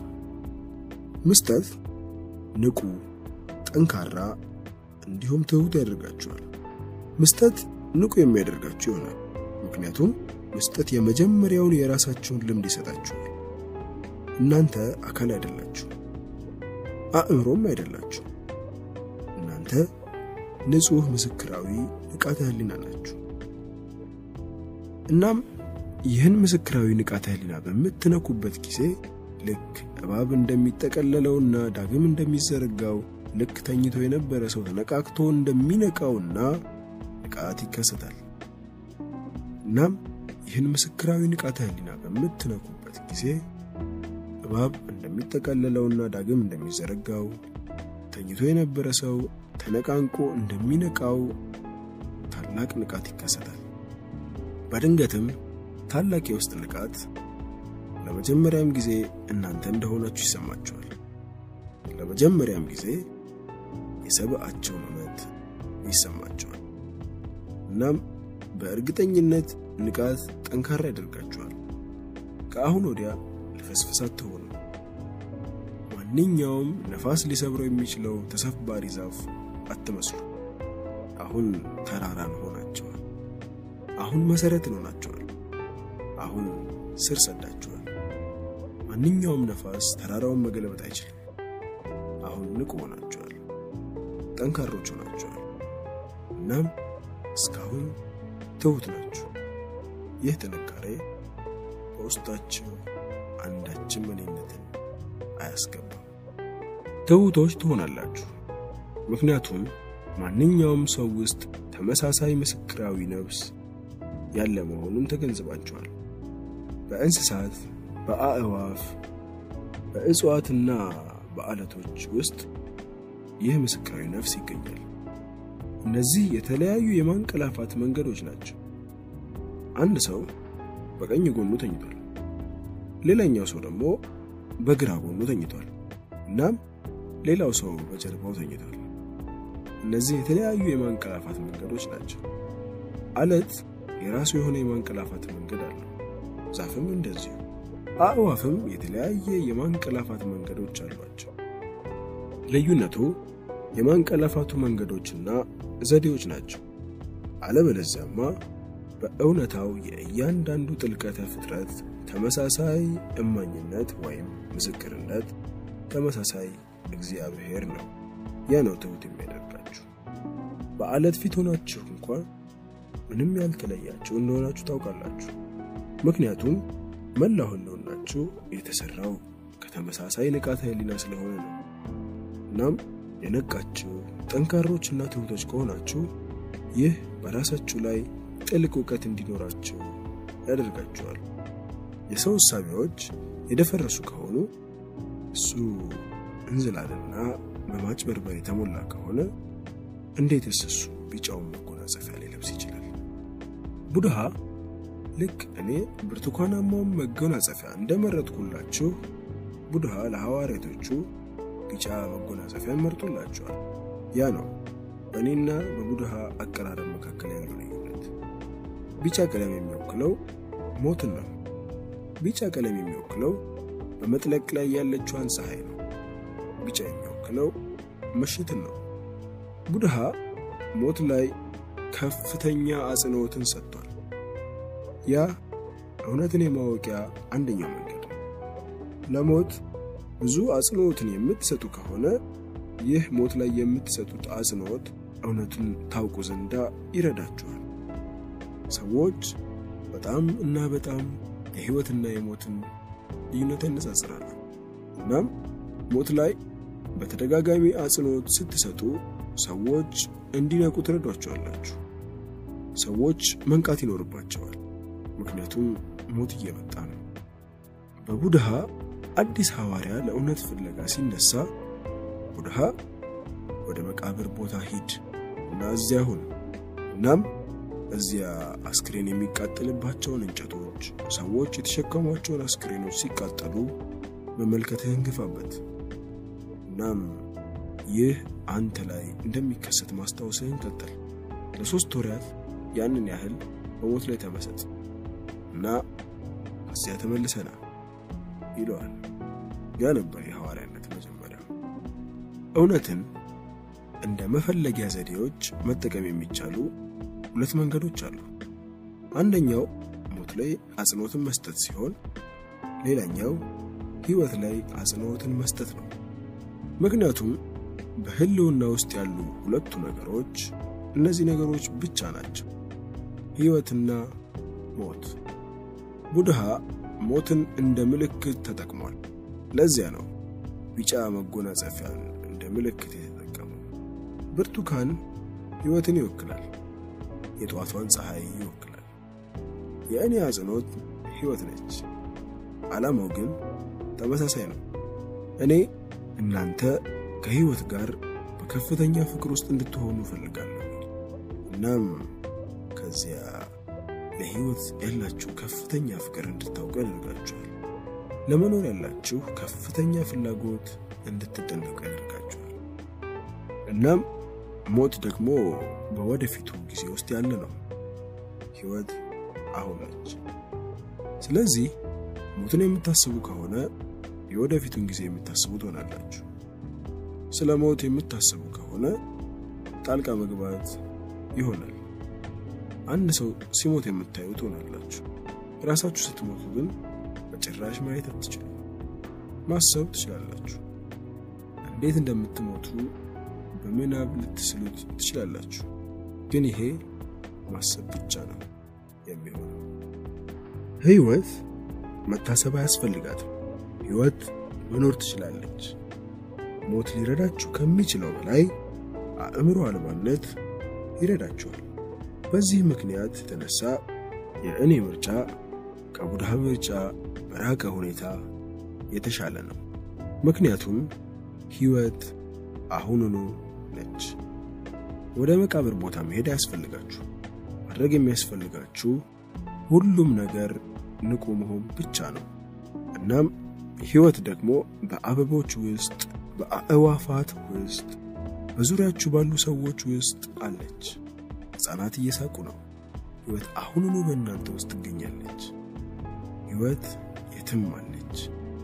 ሕይወት ኩልኮላ እንዲሰማችሁ ማድረግ ትችላለች። የሕይወት ምት እንዲሰማችሁ ማድረግ ትችላላችሁ። ዳሩ ግን ሁለቱም ዘዴዎች መጠቀም ይቻላል። እናንተን ተመሳጭ ለማድረግ ሕይወትን መጠቀምም ይቻላል። የእኔ ምርጫ ሕይወት ናት። እኔ የእናንተ ምርጫ ሕይወት ስለመሆኗ በድጋሚ የእኔ ምርጫ ከቡድሃ በራቀ ሁኔታ የተሻለ እንደሆነ አጽንኦት እሰጣለሁ። የቡድሃ ሞትን እንደ ምልክት መጠቀም ይህ መላው ሀገር የሞተ ስልቹ ጣዕመ ቢስ እንዲሆን ረድቶታል። የእኔ ሕይወትን መምረጥ ይህንን ሀገር ዳግም በሕይወት እንዲመለስ ማድረግ ይችላል። ይህን ሀገር ብቻ ሳይሆን መላው ዓለምን ዳግም በሕይወት እንዲሆን መርዳት ይችላል። ምክንያቱም ሞትን እንደ ምልክት የመረጠው ቡድሃ ብቻ አልነበረም፣ ክርስትና ራሱ ሞትን እንደ ምልክት ተጠቅሟል። ምልክቱም መስቀል ነው። እናም ክርስትናና ቡድሂዝም ሁለቱም ታላላቅ ሃይማኖቶች ሞት ተኮር ናቸው። እናም በእነዚህ ሃይማኖቶች የተነሳ ተጽዕኖአቸው ታላቅ ነበር። ክርስትና መላውን ምዕራብ አሸጋግሮታል፣ እናም ቡድሂዝም መላውን ምስራቅ አሸጋግሮታል።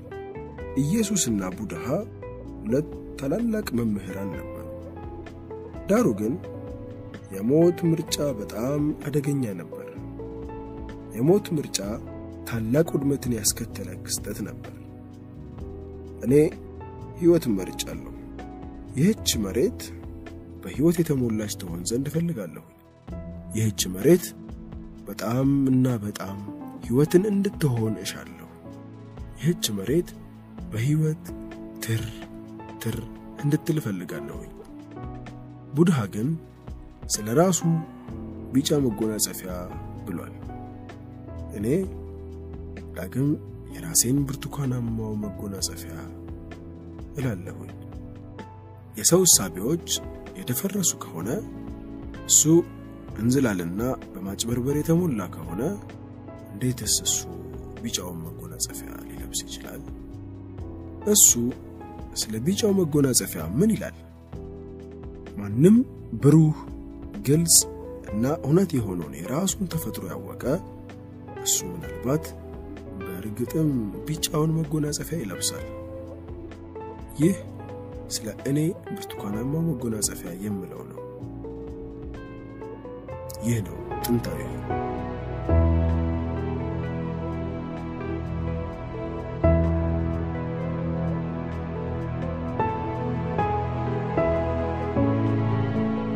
ምዕራፍ 2 መንቃት ህይወት ነው። ቡድሃዎች ወይም የነቁቱ ለመኖር የተለየ ትርጉም አላቸው። ትርጉማቸው ንቃትን የያዘ ነው። እየተነፈሳችሁ ስለሆነ እየኖራችሁ እንደሆነ አይናገሩ። ደማችሁ እየተዘዋወረ ስለሆነ እየኖራችሁ እንደሆነ አይናገሩ። እነሱ የሚናገሩት በህይወት የምትኖሩት የነቃችሁ ከሆነ እንደሆነ ብቻ ነው። ስለሆነም ከነቃው ሰው በስተቀር ማንም የእውነት እየኖረ አይደለም። እናንተ የምትራመዱ፣ የምታወሩ፣ ነገሮችን የምታደርጉ ሬሳዎች ናችሁ። መንቃት የህይወት መንገድ ነው። ሞኙ ያንቀላፋል፣ ቀድሞውኑ የሞተ ይመስል፣ ዳሩ ማስተሩ ግን የነቃ ነው። እናም ለዘላለም ይኖራል። እርሱ ይታዘባል። እሱ ግልጽ ነው። እንዴትስ ደስተኛ ነው! እሱ መንቃት የህይወት መንገድ መሆኑንም ያያል። የነቁቱ መንገድን መከተሉ እንዴትስ ደስተኛ ነው! ከታላቅ ትጋት ጋር ነፃነትና ደስታን ፍለጋ ይመሰጣል። ንቁ፣ አንጸባርቁ፣ ተመልከቱ፣ ከጥንቃቄና ጥሞና ጋር ከውኑ፣ በመንጎድ ውስጥ ኑሩ። እናም ብርሃን በውስጣችሁ ያድጋል። በመታዘብና በመከወን ማስተሩ ለራሱ ወንዙ ለጥለቀልቀው የማይስለውን ደሴት ይፈጥራል። ስለ ሰው ልጅ ሊገነዘቡት የሚገባው በጣም አስፈላጊው ነገር የሰው ልጅ ያሸለበ መሆኑን ነው። እሱ የነቃ እንደሆነ በሚያስብበት ጊዜ እንኳን የነቃ አይደለም። የሰው ልጅ ንቃት በጣም ልፍስፍስ ነው። ንቃቱ ከመጤፍ የማይቆጠር ኢምንት ነው። የሰው ልጅ ንቃት ውብ ስም ብቻ ነው። ንቃቱ ግን ፍጹም ባዶ ነው። በምሽት ትተኛላችሁ፣ በቀንም ትተኛላችሁ። ከውልደት እስከ ሞት ድረስ የእንቅልፍ ንድፈ መንገድን መቀያየር ትገፉበታላችሁ። ዳሩ ግን የምር የነቃችሁ አይደላችሁ። የውስጣዊ አይኖች ካልተከፈቱ በስተቀር፣ ውስጣዊ አቅጣጫ በብርሃን የተሞላ ካልሆነ በስተቀር፣ ራሳችሁን ማየት ካልቻላችሁ በስተቀር፣ ራሳችሁን ካላወቃችሁ በስተቀር የነቃችሁ እንደሆነ አታስቡ። ያ ነው የሰው ልጅ የሚኖርበት የመጨረሻው ግጭት። እናም አንዴ የነቃችሁ መሆናችሁን አስቀድማችሁ ከተቀበላችሁት፣ ከዚያም ራሳችሁን የነቃችሁ ለማድረግ የሚደረግ አንዳችም የጥረት ጥያቄ አይኖርም። የመጀመሪያው በልባችሁ ውስጥ በጥልቁ ልታሰምጡት የሚገባው ነገር ያሸለባችሁ፣ ፍጹም ያንቀላፋችሁ መሆኑን ነው። ቀን ሲመጣ ቀን ሲሄድ እንዳለማችሁ ነው። አንዳንዴ አይኖቻችሁ እንደተከፈተ ታልማላችሁ፣ አንዳንዴ ደግሞ አይኖቻችሁ ዘግታችሁ ታልማላችሁ። ዳሩ ግን እያለማችሁ ነው። እናንተ ህልም ናችሁ፣ እስካሁን እውነታዎች አይደላችሁ። እናም በእርግጥ በህልም ውስጥ የትኛውን ነገር ብታደርጉ ትርጉም ቢስ ነው። በህልም ውስጥ የትኛውን ነገር ብታስቡ ነጥብ አልባ ነው። የትኛውንም ነገር ብታንጸባርቁ የህልማችሁ አካል ሆኖ ስለሚቀር ህልማችሁ የሆነውን ነገር እንድታዩ በጭራሽ አይፈቅድላችሁ። ለዚያ ነው ጉተማ ቡድሃ ብቻ ሳይሆን ሁሉም የነቁቱ አንድ ነገር ብቻ የሚያሳምኑ ናቸው ንቁ የሚሉት እነዚህ ቡድሃዎች ለመታ አመታቶች መላው አስተምሮቻቸው አንድ ቃል ብቻ ያዝ ነው እርሱም ንቁ የሚለው ነው እናም እነሱ ዘዴዎችን ስትራቴጂዎችን ሲፈጥሩ ነበር እነሱ በንቃት ውስጥ ከእንቅልፋቸው ልትባንኑ የምትችሉበትን አውዶች ቦታዎች ኃይል መስኮች ሲፈጥሩ ነበር አዎ ካልደነገጣችሁ ካልባንናችሁ ዋናው መሰረታችሁ ካልተነቀነቀ በስተቀር የነቃችሁ መሆን አትችሉ እንቅልፉም ቅዠቱም ረጅም ነበር ከጥልቀ ፍጥረታችሁ ዘንድ ደርሷል በእንቅልፋችሁም ተመጣጣችኋል ያንዳንዱ የሰውነታችሁ ህዋስና ያንዳንዱ የአእምሮአችሁ ክር በእንቅልፍ የተሞላች ነች እንቅልፍ ቀላል ክስተት አይደለም ለዚያም ነው ንቁ ለመሆን ጥሞና ለመስጠት ታዛቢ ለመሆን ምስክር ለመሆን ታላቅ ጥረትን የሚጠይቀው ሁሉም የዓለማችን ቡድሃዎች ሊስማሙበት የሚችሉት አንድ አጭር ጭብጥ ቢኖር የሰው ልጅ እንደሆነው ያንቀላፋ ወይም ያሸለበ መሆኑና ሰው መንቃት ያለበት መሆኑ ንቃታዊነት ግብ ነው እናም ንቃታዊነት የሁሉም ቡድሃዎች አስተምህሮት ጣም ዛራቲዮስትራ ላኦዙ ቡድሃ ባሃኡዲን ካቢር ናናክ ሁሉም የነቁቱ በተለያዩ ቋንቋዎች በተለያዩ ዘይቤዎች አንድ አጭር መልእክት ብቻ ነበር ሲያስተምሩት የነበረ ቋንቋቸው ቢለያይም መዝሙራቸው ግን ተመሳሳይ ነው ይህ መዝሙራቸው ልክ እንደ ባህር ጨው ነው ባህሩ ከሰሜን ወይም ከምስራቅ ከምዕራብ ወይም ከደቡብ ቢቀመስ የባህር ጣዕም ሁሉም አንድ ነው የቡድሃዊነት ጣዕም መንቃት ነው ግን ቀድሞውንም የነቃችሁ እንደሆናችሁ ማመናችሁን ከገፋችሁበት አንዳችም አይነት ጥረት አታደርጉም ከዚያም አንዳችም ጥረት የማድረግ ጥያቄ አይኖርም ለምንስ ይጨንቃችሁ እናም የሃይማኖቶችን ጣዖቶችን ጸሎቶችን ሥርዓቶችን ከህልሞቻችሁ ፈጥራችኋል እግዚአብሔሮቻችሁ እንደማንኛውም ነገሮቻችሁ የህልሞቻችሁ አካል ናቸው ፖለቲካችሁ የህልማችሁ አካል ነው ሃይማኖቶቻችሁ የህልማችሁ አካል ናቸው ግጥሞቻችሁ ቀቦቻችሁ ጥበቦቻችሁ ትኛውንም የምታደርጉት ነገር የህልሞቻችሁ አካል ነው ስላንቀላፋችሁ የምታደርጉት ነገር በአእምሮአችሁ ሁኔታ ላይ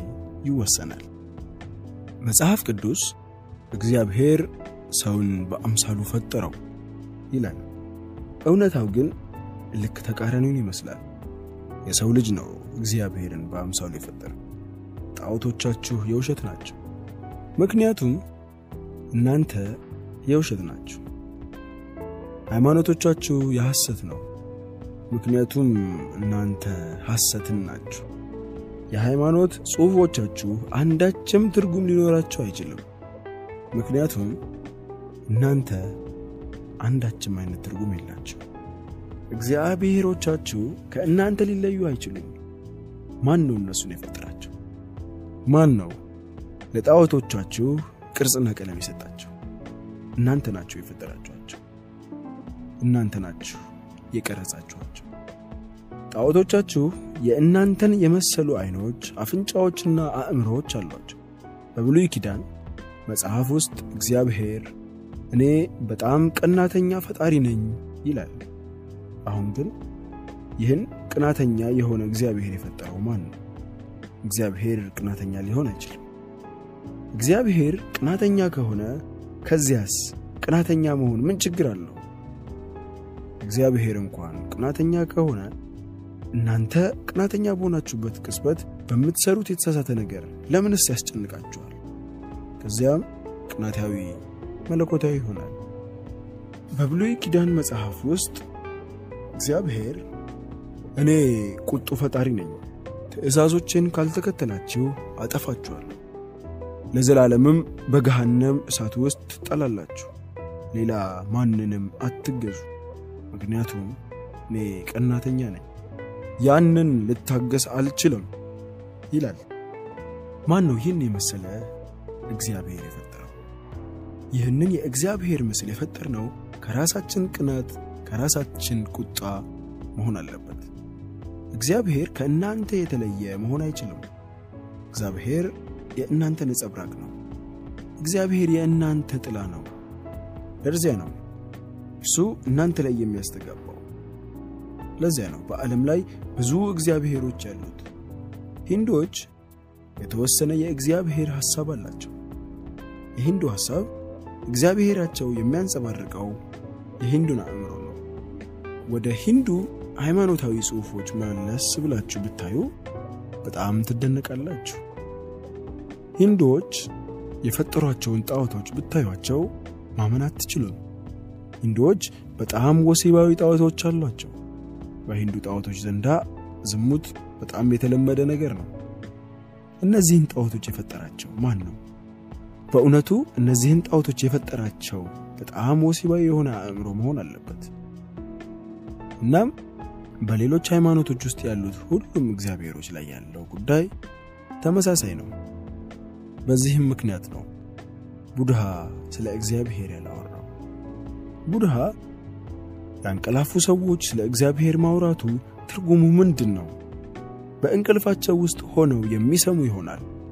የተናገራቸውን የትኛውንም ነገር ያልሙታል። እናም የራሳቸውን እግዚአብሔር ይፈጥራሉ። እናም ይህ እግዚአብሔር ፍጹም የውሸት ይሆናል። ፍጹም አቅመቢስም ይሆናል።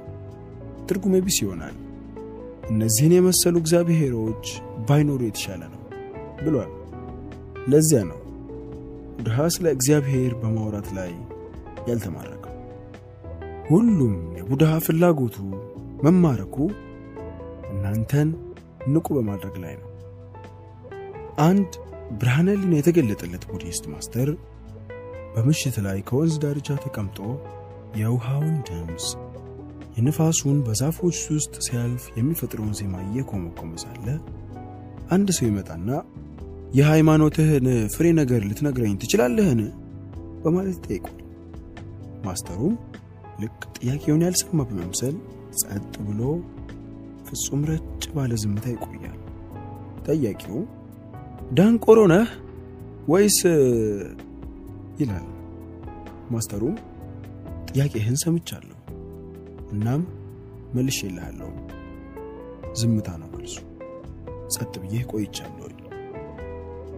ያ ክፍተት ያ ቆምታ ነው መልሴ ብሎ ይመልስለታል። ሰውየው እንዲህ አይነቱን ምስጢራዊ መልስ መረዳት አልችልም፣ ጥቂት ግልጽ መሆን አይቻልህምን ሲል ይጠይቀዋል። ስለዚህም ማስተሩ በአሸዋው ላይ ሜዲቴሽን ወይም ተመስጦ በማለት በጣቱ ይጽፋል። ሰውየውም አሁን ማንበብ እችላለሁ፣ ይህ ካለፈው በትንሽ የተሻለ ነው፣ ቢያንስ መቆዘም የሚችልበት ቃላት አግኝቻለሁ፣ ግን ትንሽ የበለጠ ግልጽ ልታደርግልኝ ትችላለህን? ማስተሩም ደግሞ ሜዲቴሽን የሚለውን ቃል በታላላቅ ፊደላት ጻፈ። ሰውየው ትንሽ አፈረ፣ በጥቂቱም እንቆቅልሽ ሆነበት። ንዴትም ጎነጥ አደረገውና እንደገናም ሜዲቴሽን የሚለውን ትጽፋለህን? ይህን ምስጢር የምትለውን ጥቂት ልታብራራልኝ ወይም ልትገልጽልኝ አይቻልህምን?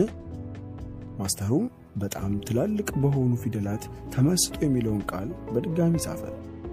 ሰውየውም አንተ ያበድክ ትመስላለህ አለው። ማስተሩም ቀድሞውንም ተሳስቻለሁ፣ የመጀመሪያው መልስ ትክክል ነበር፣ የሁለተኛውም ብዙ ትክክል አልነበረም፣ የሶስተኛው በጣም የተሳሳተ ነው፣ አራተኛው መልስ ደግሞ በጣም እና በጣም የተሳሳተ ነው። ምክንያቱም ሜዲቴሽን የሚለውን በታላላቅ ፊደላት ስትጽፉ ከቃሉ እግዚአብሔርን እየፈጠራችሁ ነው። ለዚህ ነው ጋድ የሚለውን ቃል በትላልቅ ፊደላት ወይም በካፒታል ጂ የሚጀምረው። አንድ ልዕለ የመጨረሻ የሆነ ነገር ልትፈጥሩ ስትፈልጉ በትልልቅ ፊደላት ካፒታል ሌተር ትጽፉታላችሁ። ማስተሩም ኃጢአት ሰርቻለሁኝ በማለት አሸዋው ላይ የጻፋቸውን ቃላት ሰረዛቸው። እናም እባክህን የመጀመሪያውን መልሴን አድምጥ ከዚያ በኋላ ነው የኔም እውነት የምሆነው አለው። ጸጥታ አንድ ሰው የሚነቃበት ቦታ ነው። እናም ጩኸታማው አእምሮ ደግሞ አንድ ሰው እንዳንቀላፋ የሚቀርበት ቦታ ነው። አእምሮአችሁ በጫጫታ ውስጥ መሆኑን ከገፋበትና ዝምታን መረዳት ካልቻለ እናንተ አሸልባችኋል። በጸጥታ ተቀምጣችሁ አእምሮአችሁ የሚጠፋ ከሆነ እናም የወፎችን ጩኸት መስማት ትችላላችሁ። እናም በውስጣችሁ ምንም አእምሮ የለም። ጸጥታ ይህ የወፍ ድምጽ፣ ይህ የወፍ ፉጨት እናም በጭንቅላታችሁ ውስጥ አእምሮ እየሰራ አይደለም። ፍጹም ጸጥታ ከዚያም ከውስጣችሁ ግንዛቤ ይመነጫል። ግንዛቤው ከውጭ አይደለም የሚመጣው። ግንዛቤው የሚያቆጠቁጠው በውስጣችሁ ነው። አለበለዚያ ግን እንዳሸለባችሁ አስታውሱ። በአካባቢያችን እየተከሰተ ስላለው ነገር እሱም ጥሞና ቢስ በሆነ ሁኔታ ውስጥ ነው የምንኖረው። አዎ ነገሮችን በመከወን ደረጃ በጣም ብቁዎች ሆነናል። የምንከውነው የትኛውንም ነገር በእርሱ ላይ ብቃትን ያለን እንሆናለን። ዳሩ ግን የምንከውነው ነገር ለመከወን አንዳችም ንቃት አይጠይቅም። የሚከነወነው ነገር ሜካኒካዊና አውቶማቲክ ሆኗል። እየከወንን ያለነው እንደ ሮቦቶች ነው። እስካሁንም ሰዎች አይደለንም፣ ማሽኖች ነን። ለዚያ ነው ጆርጅ ጎርጄፍ ሰው እንደሆነው ማሽን ነው ይል የነበረው። ጎርጄፍ ብዙ ሰዎችን በዚህ አባባሉ አበሳጭቷል። ምክንያቱም ማንም ማሽን ተብሎ መጠራት አይፈልግም። ማሽኖች ጣዖቶች ተብሎ መጠራትን ይሻሉ። ከዚያማ በጣም ሐሴትን ያደርጋሉ፣ ጥርስ በጥርስም ይሆናሉ። ጎርጄፍ ሰዎችን ማሽኖች ሲል ይጠራቸው ነበር። እናም እሱ ትክክል ነበር። ራሳችሁን ብትታዘቡት ሜካኒካዊ በሆነ መልኩ ባህሪያችሁን እንደምታሳዩ የምታውቁ ትሆናላችሁ። ሩሲያዊው የስነ ልቦና ባለሙያ ፓቭሎቭ እና አሜሪካዊው የስነ ልቦና ስኪነር 99% ስለ ሰው ልጅ ትክክል ናቸው። እነሱ የሰው ልጅ ቆንጂዬ ማሽን እንደሆነ ያምናሉ። ያ ነው ሁሉም ነገር። በሰው ልጅ ውስጥ ነፍስ የለችም። እኔም እነርሱ 99% ትክክል ናቸው እላለሁ። እነሱ አንድ ህዳግን ብቻ ነው ያጡት። በዚያ ህዳግ ቡድሃዎች አሉ፣ የነቁቱ አሉ። ዳሩ እነ ፓቭሎቭ ግን ይቅር ሊባሉ ይችላሉ። ምክንያቱም ፓቭሎቭ በጭራሽ ቡድሃን አግኝቶ አያውቅም። እንደናንተ ያሉ በሚሊዮን የሚቆጠሩ ሰዎችን ግን አግኝቷል። ስኪነር ሰዎችና አይጦችን አጥንቶ ነበር። እናም በምርምሩ አይጦችና ሰዎች ምንም ልዩነት እንደሌላቸው አግኝቷል። አይጦች ቀላል ፍጥሮች ናቸው። ያ ነው ሁሉም ነገር። ሰው ትንሹ ስብስብ ነው። ሰው በከፍተኛ ደረጃ ውስብስብ ማሽን ሲሆን አይጦች ደግሞ ትንንሽ ማሽኖች ናቸው። አይጦችን ማጥናት ቀላል ይላል። ለዚያ ነው የስነ ልቦና ተመራማሪዎች አይጦችን ማጥናት የገፉበት። ስለ አይጦች ያጠኑና ስለ ሰው ልጅ መደምደሚያ ይሰጣሉ። እናም ድምዳሜያቸው በአብዛኛው ትክክል ነው። ልብ በሉ በአብዛኛው ነው ያልኩት፣ ምክንያቱም ያ ነጥብ የተከሰተው በጣም አስፈላጊው ነጥብ ነው። ቡድሃ፣ ኢየሱስ፣ መሐመድ የነጥቡ አካል ናቸው። እነዚህ ጥቂት የነቁ ሰዎች እውነተኛ ሰዎች ናቸው። ግን ከወዴት ነው ቢኤፍ ስኪነር ቡድሃን ፈልጎ ማግኘት የሚችለው? በእርግጠኝነት ቡድሃ አሜሪካ ውስጥ አይሆንም። ይህንን ሰምቻለሁ። አንድ ሰው አንድን የአይሁድ ቄስ ለምን ግን ኢየሱስ በ20ኛው ክፍለ ዘመን አሜሪካ ውስጥ መወለድን አልመረጠም ሲል ጠይቋል። ቄሱም ትከሻዎቹን ከፍ በማድረግ በአሜሪካ ውስጥ የሚቻል አልነበረም። በመጀመሪያ ደረጃ ከየት ነው ድንግል ሴት የምታገኘው? በሁለተኛ ደረጃ ከወዴትስ ነው ሶስቱን በሳል ሰዎች የምታገኛቸው ሲል መለሰለት። እናም ከድንግልናትና ከሶስቱ ብልህ ሰዎች ውጪ እንዴት ነው ኢየሱስ መወለድ የሚችለው? ከወዴት ነው ቢኤፍ ስኪነር ቡድሃን ፈልጎ ማግኘት የሚችለው? እናም ቡድሃም ቢያገኘው እንኳን ቅድመ ግንዛቤው ሐሳቦቹን ይመለከት ዘንድ አልፈቀዱለትም። ቤፍ ስኪነር አይጦቹን መመልከቱን ይገፋበታል። አይጦቹ ማድረግ የማይችሉትን አንዳችም ነገር ሊረዳም አይችልም። አሁን አይጦቹ መመሰጥ አይችሉም። አይጦች ብርሃነ ህሊና የተገለጠላቸው መሆን አይችሉም። እናም የስኪነር የሰው ልጅ ጽንሰ ሐሳብ ከአይጥ ብቻ ነው ጎልቶ የሚወጣው። እስካሁንም ስለ ብዙሃን ሰዎች ያለው ትክክል ነው እላለሁ። መደምደሚያዎቹ ስህተቶች አይደሉም። ቡድሃዎች ስለ ጤናማዎቹ የሰው ልጆች ተብዬዎች ስኪነር ባለው ይስማማሉ። ጤናማዎቹ የሰው ልጆች ፍጹም አሸልበዋል። እንስሳት እንኳን ያንን ያህል በጣም አላሸለቡ። በጫካ ውስጥ ያለን አጋዘን አይታችሁ ታውቃላችሁን? እንዴትስ ንቁ በመሆን ነው የሚመለከተው? እንዴትስ ነው ታዛቢ በመሆን የሚራመደው? በዛፍ ላይ የተቀመጠችን ወፍ አይታችሁ ታውቃላችሁን? እንዴትስ ነው በዙሪያ ገባው እየተከሰተ ያለውን ነገር ምጥቀት ባለው መንገድ የምትመለከተው? ወደ ወፏ ተንቀሳቀሱ። የተወሰነ ብቻ ነው የምትፈቅድላችሁ። ከዚያ ባሻገር አንድ እርምጃ ብትራመዱ ትበራለች። ወፏ ስለ ድንበሯ አንድ የተወሰነ ንቃት አላት።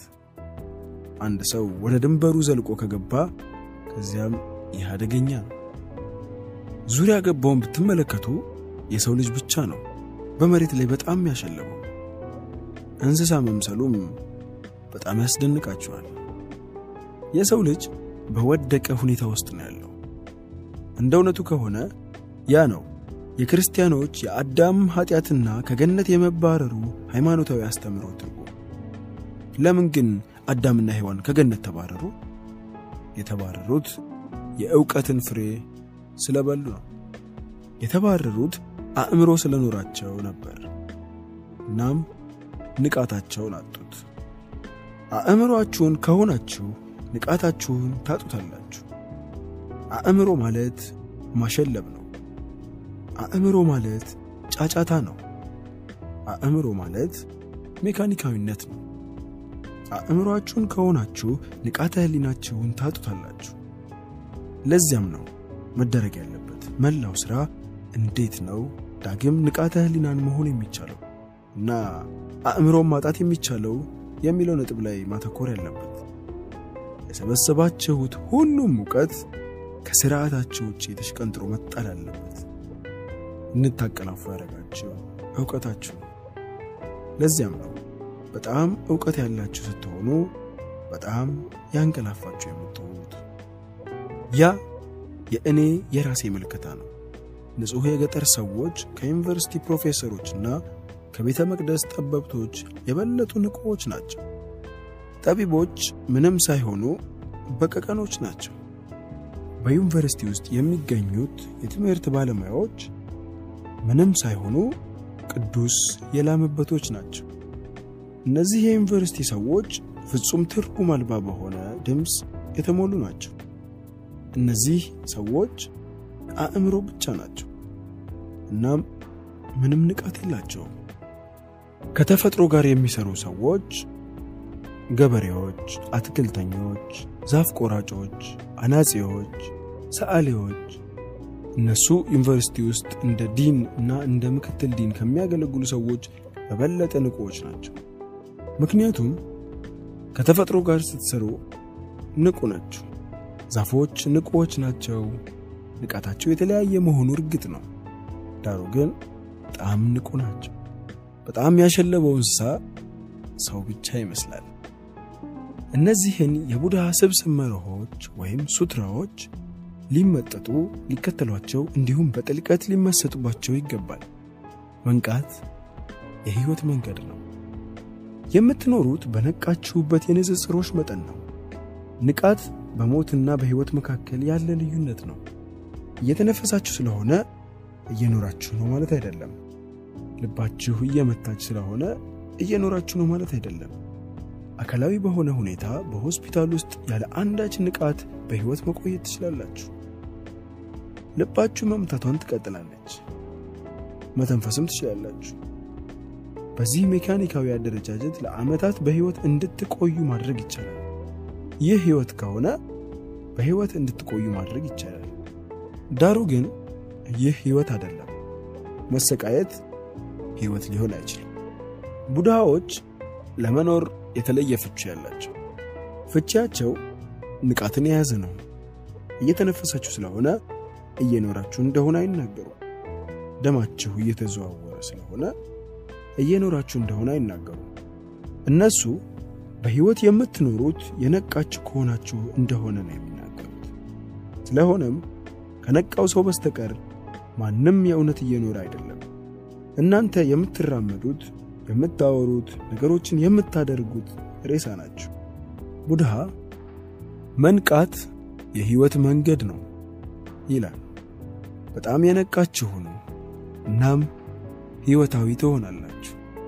ህይወት ደግሞ እግዚአብሔር ነች፣ ሌላ እግዚአብሔር የለም። ለዚያ ነው ቡድሃ ስለ ንቃትና ስለ ህይወት የሚያወራው። ህይወት ግብ ሲሆን ንቃት ደግሞ የህይወትን የመቀዳጃው ስነ ዘዴና ቴክኒክ ነው።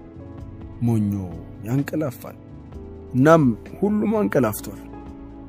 ስለሆነም ሁሉም ሞኝ ነው። አትበሳጩ። እውነታዎች እንደሆኑት ሊቀመጡ ግድ ይላል። በእንቅልፍ ውስጥ ሆናችሁ ነው የምትንቀሳቀሱት። ለዚያም ነው መወለጋገዳችሁን የገፋችሁበት። ለዚያ ነው ማድረግ የማትፈልጓቸውን ነገሮች ማድረጋችሁን የገፋችሁበት። ያለማድረግ የወሰናችሁትን ነገር ማድረጋችሁን ገፍታችሁበታል። ትክክል እንዳልሆናችሁ ጠንቅቃችሁ የምታውቋቸውን ነገሮች ማድረጋችሁን ገፍታችሁበታል። እናም ትክክል እንደሆነ የምታውቋቸውን ነገሮች አታደርጓቸውም። እንዴትስ ሆኖ ይህ ይሆናል? ለምን ይሆን ቀጥ ብላችሁ መሄድን የማትችሉት?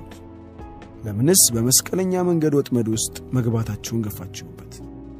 ለምንስ ፋይዳ ቢስ መሆናችሁን ቀጠላችሁ? ህይወታችሁን ታዘቡት። ሁሉም እያደረጋችሁ ያላችሁትን ነገር በጣም ግራ የተጋባ ነው። አንዳች አይነት ግልጽነት የላችሁ። ንቁ አይደላችሁ። ማየት አትችሉም፣ መስማትም አትችሉም። በእርግጥ መስማት ትችሉ ዘንዳ ጆሮዎች አሏችሁ፣ ግን ውስጣችሁ የሚገኝን የምትሰሙትን የሚረዳ ማንም የለም። በእርግጥ ማየት ትችሉ ዘንዳ አይኖች አሏችሁ፣ ግን ውስጣችሁ የሚገኝን የምታዩትን የሚረዳ ማንም የለም። ስለዚህ አይኖቻችሁ ማየታቸውን፣ ጆሮዎቻችሁ መስማታቸውን ቀጥለዋል። ነገር ግን ምንም ግንዛቤ ውስጥ አልገባም። የእውነት አይኖች ኖሯችሁ ቢሆን ኖሮ እግዚአብሔርን ሁሉም ቦታ ታዩት ነበር። እናም መስማት ብትችሉ ኖሮ ሰማያዊውን መለኮታዊ ሙዚቃ መስማት ትችሉ ነበር። የህልውናን ሰላማዊ ህላዊነትን ታደምጡት ነበር። እናም በእያንዳንዱ እርምጃ ትወለጋገዳላችሁ። በእያንዳንዱ እርምጃ አንድ የሆነ የተሳሳተ ነገር ታደርጋላችሁ። እስካሁን ንቁ እንደሆናችሁ ታምናላችሁ። ንቁ እንደሆናችሁ የምታስቡትን ሐሳብ ሙሉ በሙሉ አስወግዱት። አውቃለሁ የሚለውን ሐሳብ ማስቀንጠር ታላቅ እርምጃ ነው። ምክንያቱም እኔ አዋቂ ነኝ የሚለውን ሐሳብ አንድ ጊዜ አስቀንጥራችሁ ከጣላችሁ ንቁ የምትሆኑባቸውን መንገዶች መሻትና መፈለግ ትጀምራላችሁ። ስለሆነ የመጀመሪያው ውስጣችሁ ሊሰጥም የሚገባው ነገር ያሸለባችሁ፣ ፍጹም ያንቀላፋችሁ መሆኑን ነው። ዘመናዊ የስነ ልቦና ጥናት በጣም ጠቃሚ የሆኑ ጥቂት ነገሮችን ፈልጎ አግኝቷል። ምንም እንኳን የስነ ልቦና ጠበብቱ እነዚህን ነገሮች ያገኙት አዋቂያዊ በሆነ መንገድ ቢሆንም ቅሉ እስካሁን ግን ይህ በጎ ጅማሩ ነው። አዋቂያውነት በሆነ መንገድ ፈልገው ቢያገኙአቸውም ኋላም ውሎ አድሮ የተገኙት ነገሮች ህልውናዊ በሆነ መልኩ በልምድ ውስጥ የሚሆኑ ይሆናል። ሲግመንድ ፍሮይድ ታላቅ ፈርቀዳጅ ነው። በእርግጥም ፍሮይድ ቡድሃን የነቃውን ሰው አይደለም፣ እስካሁንም ታላቅ ትርጉም ያለው ሰው ነው። ምክንያቱም ብዙ የሰው ልጅ ታላቁ ያልነቃውን የአእምሮ ክፍል በውስጡ ተደብቆ የሚገኝ ስለመሆኑ እንዲቀበለው ያደረገው የመጀመሪያ ሰው ነው። የነቃው የአእምሮ ክፍል 1/10 ብቻ ነው። እናም ያልነቃው የአእምሮ ክፍል ከነቃው የአእምሮ ክፍል በዘጠኝ ጥፍ ይበልጣል። ኋላም የፍሮይድ ደቀ መዝሙር ጃንግ ትንሽ ራቅ ባለ ጥልቀት ሄዷል። ስብስቡን ያልነቃውን የአእምሮ ክፍል ፈልጎ አግኝቷል። ከግለሰቡ ያልነቃው የአእምሮ ክፍል ባሻገር ስብስቡ ያልነቃው የአእምሮ ክፍል ይገኛል። አሁን አንድ ሰው እዚያ ከሚገኝ የበለጠ አንድ ነገር ፈልጎ ማግኘት ያስፈልገዋል። እናም ውሎ አድሮ በብረት መጋረጃዎች መሄዳቸውን የቀጠሉት የስነ ልቦና ምርምሮች ስድረ ሁለንተናዊ ያልነቃ የአእምሮ ክፍል ፈልገው ሊያገኙት ግድ ነው። ቡድሃዎች ስለ ስድረ ሁለንተናዊው ያልነቃው የአእምሮ ክፍል አውርተዋል። ስለዚህ የነቃው የአእምሮ ክፍል በጣም ልፍስፍስ ትንሹ የፍጥረታችን አካል እንደሆነ መናገር እንችላለን። ከነቃው የአእምሮ ክፍል ባሻገር በከፊል የነቃው የአእምሮ ክፍል ይገኛል። ይህ የአእምሮ ክፍል ግልጽ ያልሆነ ነው። ሲያንሾካሹኩ ድምጽ መስማት ይችላል፣ ግን ልትረዱት አትችሉ። ሁልጊዜም እዚያ ነበር፣ ከነቃው የአእምሮ ክፍል ባሻገር በመሆን ክሮችን የሚስበው። ይህ በከፊል የነቃው የአእምሮ ክፍል ነው። ሶስተኛው ሙሉ በሙሉ ያልነቃው የአእምሮ ክፍል ነው። ይህንን የአእምሮ ክፍል የምታገኙት አንድም በህልማችሁ አሊያም እጾችን በምትወስዱበት ጊዜ ብቻ ነው። ከዚያም ስብስቡ ያልነቃው የአእምሮ ክፍል አለ። ይህንን የአእምሮ ክፍል ማወቅ የምትችሉት በያልነቃው የአእምሮ ክፍል ውስጥ በጣም በጥልቀት በመግባት ስትመረምሩ ብቻ ነው። ከዚያም ስብስቡ ያልነቃው የአእምሮን ክፍል ታገኙታላችሁ። እናም እስካሁንም በራቀ ሁኔታ በጥልቀት ከተጓዛችሁ ወደ ስድረ ሁለንተናዊ ያልነቃ የአእምሮ ዘንዳ የምትመጡ ይሆናል። ስድረ ሁለንተናዊው የአእምሮ ያልነቃ ክፍል ወይም ኮስሚክ አንኮንሺየስ ተፈጥሮ ነው። ስብስቡ ያልነቃው አእምሮ ኮሌክቲቭ አንኮንሺየስ እስካሁን ድረስ የኖረው መላው የሰው ልጅ ነው። ይህን የአእምሮ ክፍል የእናንተ አካል ነው። ያልነቃው የአእምሮ ክፍላችሁ ግለሰባዊ ያልነቃ የአእምሮ ክፍል ሲሆን ይህም በማህበረሰቡ የታጫነውና የተኮነነው ውስጣችሁን የሚገኘው የአእምሮ ክፍል ነው። ያ የአእምሮ ክፍላችሁ ራሱን እንዲገልጽ አልተፈቀደለትም። በዚህም ምክንያት ሳቢያ ይህ የአእምሮ ክፍል በምሽት በጓሮ በር በህልማችሁ ውስጥ ከች ይላል። እናም የነቃውን የአእምሮ ክፍል እኔ የነቃው አእምሮ ተብዬ ጠራዋለሁ። ምክንያቱም ይህ አእምሮ ተብዬ ብቻ ስለሆነ ነው። ይህ የአእምሮ ክፍል ሲበዛ ትንሽ ነው። ይህ የአእምሮ ክፍል ብልጭ ድርግም የሚል ነው። ዳሩ ብልጭ ድርግም የሚል ቢሆንም አስፈላጊ ነው። ምክንያቱም ይህ የአእምሮ ክፍል ዘር አለው። ሁሌም ቢሆን ዘሮች ትንሽ ናቸው። የነቃው አእምሮ ታላቅ አቅም አለው። አሁን ሙሉ በሙሉ የተለየ ዲያሜንሽን እየተከፈተ ነው። ልክ ፍሩድ ከነቃው የአእምሮ በታች ያለውን ልኬት እንደከፈተው ሰር አውሮምቢዶ ከነቃው አእምሮ በላይ ያለውን ልኬት ከፍቶታል። ፍሮይድና ሰር አውሮምቢዶ የዚህ ዘመን በጣም ወሳኝ ሰዎች ናቸው። ሁለቱም አዋቂዎች ናቸው። ሁለቱም የነቁ አይደሉም። በሌላ አባባል ብርሃነ ህሊና የተገለጠላቸው አይደሉም። ዳሩ ሁለቱም ሰዎች ግን ለሰው ልጅ ታላቅ የሆነን አገልግሎት ሰጥተዋል። እነሱ አዋቂያዊ በሆነ መንገድ እኛ ትንንሽ መስለን በገጽታ እንደምንታየው ትንንሽ አለመሆናችንን ያ ገጽታም ታላላቅ ጥልቀቶችንና ከፍታዎችን እንደደበቀ አሳውቀውናል። ፍሮይድ ወደ ጥልቁ ዘልቋል። ሰር አውሮምቢዶ በከፍታ ውስጥ ዘልቆ ለመግባት ሞክሯል። ከእኛ የነቃ አእምሮ ተብዬ በላይ በምስጠት ውስጥ ብቻ ሊቀዳጁት የሚችሉት ዕውቀት የነቃ አእምሮ አለ። ተራው የነቃው የአእምሮ ክፍል ሲደመር ምስጠት እኩል ይሆናል እውነተኛውን የነቃ አእምሮ። ከእውነተኛው የነቃ አእምሮ ባሻገር ልዕለ የነቃው የአእምሮ ክፍል አለ። በምትመሰጡበት ጊዜ የተወሰኑ ብልጭታዎች ብቻ ነው የሚኖራችሁ። ምስጠት ማለት በጨለማ ውስጥ መደናበር ማለት ነው። አዎ ጥቂት ቁጥር ያላቸው መስኮቶች ይከፈታሉ። ዳሩ ግን በተደጋጋሚ ወደ ኋላ ትወድቃላችሁ። ለእላ የነቃው የአእምሮ ክፍል ወይም ሱፐር ኮንሺየስ ማይንድ ማለት ሰማሃዲ ብርሃነ ህሊና ማለት ነው። እዚህ የአእምሮ ክፍል ውስጥ ዘለቃችሁ ማለት ንጹህ ተቀባይነትን ተቀዳጅታችኋል ማለት ነው። ውህድ ንቃትን ተቀዳጅታችኋል ማለት ነው። አሁን ከዚህ የአእምሮ በታች አትወርዱ። ይህ ለእላ የነቃው የአእምሮ ክፍል የራሳችሁ ነው። በእንቅልፍ ውስጥ ሆናችሁ እንኳን ይህ የአእምሮ ክፍል ከናንተ ጋር ነው። ከለእላ የነቃው የአእምሮ ክፍል ባሻገር ስብስቡ ለእላ የነቃው የአእምሮ ክፍል አለ። ስብስቡ ለእላ የነቃው የአእምሮ ክፍል በሃይማኖቶች እግዚአብሔር ተብሎ የሚጠራው ነው። እናም ከስብስቡ ለእላ የነቃው የአእምሮ ባሻገር ስድራ ሁለንተናዊ ለእላ የነቃው የአእምሮ ክፍል ይገኛል። ይህ ስድራ ሁለንተናዊ ለእላ የነቃው የአእምሮ ክፍል ከእግዚአብሔር ከራሱ እንኳን ባሻገር ነው። ቡድሃ ኒርቫና በማለት ይጠራዋል። ማሂቫራ ከአይቫሊያ ብሎ ይጠራዋል። የሂንዱስ ከእግዚአብሔር ጋር የተዋሃዱ ሰዎች ሞካሻ ብሎ ይጠሩታል። ግራ መጋባት ነፃ መውጣት ነው።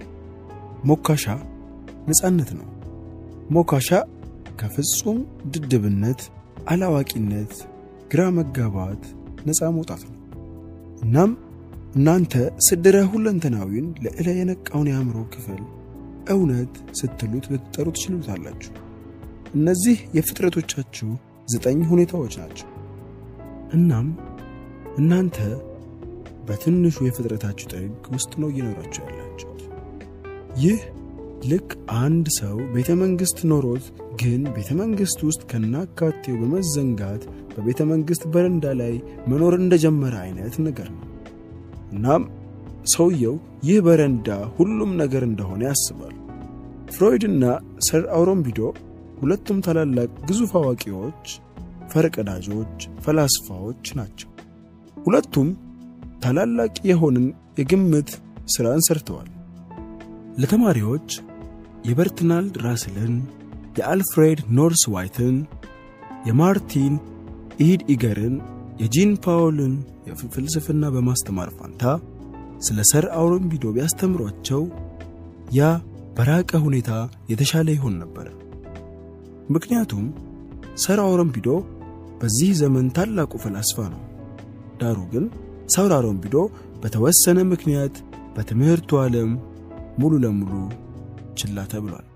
ምክንያቱም ስለ ሰር አውሮምቢዶ ብታነቡ እንኳን አላዋቂነታችሁ እንዲሰማችሁ ያደርጋችኋል። እናም እርሱ ራሱ እንኳን እስካሁን ቡድሃ የነቃ አይደለም ይላል። ግን እስካሁንም በጣም የሚያሸማቅቅ ሁኔታን ይፈጥርባችኋል። ሰር አውሮምቢዶ ትክክል ከሆነ ከዚያስ ምን ታደርጋላችሁ? ስለምንስ የፍጥረታችሁን ከፍታ አታስቡትም? ፍሮይድ ተቀባይነትን ያገኘው ከታላቅ ቀባ በኋላ ነበር። ዳሩ በመጨረሻ ግን ተቀባይነትን አግኝቷል። ሰር አውሮምቢዶ እስካሁንም ተቀባይነትን አላገኘም። ስለ እውነቱ ከሆነ ምንም አይነት ተቃውሞ እሱን በተመለከተ የለም። በቃ ዝም ተብሎ ችላ ተብሏል። እናም ምክንያቱም ግልጽ ነው። ፍሮይድ ከእናንተ በታች ስላለ ነገር ነው ያወራው። ያ ብዙም የሚያሸማቅቅ አይደለም። የነቃችሁ መሆናችሁን ማወቃችሁ ጥሩ ስሜት እንዲሰማችሁ ያደርጋል። ከነቃው የአእምሮ ክፍላችሁ በታች በከፊል የነቃው የአእምሮ ክፍል ይገኛል። ያልነቃው እናም ስብስቡ ያልነቃው። ዳሩ እነዚህ ሁኔታዎች ከእናንተ በታች ናቸው፣ እናንተ ከላይ ናችሁ። ጥሩ ስሜት ሊሰማችሁ ይችላል። ዳሩ ሰር አውሮምቢዶን በምታጠኑበት ጊዜ ትሸማቀቃላችሁ፣ ትናደዳላችሁ። ምክንያቱም ከእናንተ በላይ የሆኑ ከፍተኛ ሁኔታዎች ይገኛሉ። እናም የሰው ልጅ እኔነትን ከእርሱ በላይ የሆነ አንዳችም ነገር መቀበል አይፈልግም። የሰው ልጅ የታላቁ ታላቅ ስኬት ጡዘት፣ ሂማላያንስ፣ ኤቨረስት እንደሆነ ማመንን ያሻል። የሰው ልጅ እኔነትን ከእርሱ በላይ የሆነ ምንም ነገር እንደሌለ ማመንን ይፈልጋል። የሰው ልጅ እኔነት ከእርሱ በላይ የሆነን ምንም ነገር እንደሌለ ማመንን ይፈልጋል። ለዚያ ነው ዘመናዊው ሰው እግዚአብሔርን መካድ ይፈልጋል። ምክንያቱም እግዚአብሔርን መቀበል ማለት ከራሳቸው በላይ የሆነ ነገር መቀበል ማለት ነው። እናም ዘመናዊ ኦኔነት እግዚአብሔር የለም፣ የባሻገሩ የለም፣ እናም ከሞት በኋላ ህይወት የለም በማለት ራሱን የበለጠ ያሳብታል። በዚያም ጥሩም ስሜት ይሰማዋል። የራሳቸው የሆነውን ንግስና የራሳቸው የሆኑትን ከፍታዎች በመካድ ጥሩ ስሜት ይሰማቸዋል። እስቲ ይህንን ሞኝነት ተመልከቱት። ሞኙ ያንቀላፋል፣ ቀድሞውኑ የሞተ ይመስላል። ዳሩ ማስተሩ ግን የነቃ ነው፣ እናም ለዘላለም ይኖራል። ቡድሃ ትክክል ነው። ግንዛቤ ዘላለማዊ ነው። ንቃት ሞትን ያወቅም፣ አለማወቅ ብቻ ነው የሚሞተው። ስለዚህ ያልነቃችሁ ያሸለባችሁ ከሆናችሁ ዳግም መሞት አለባችሁ።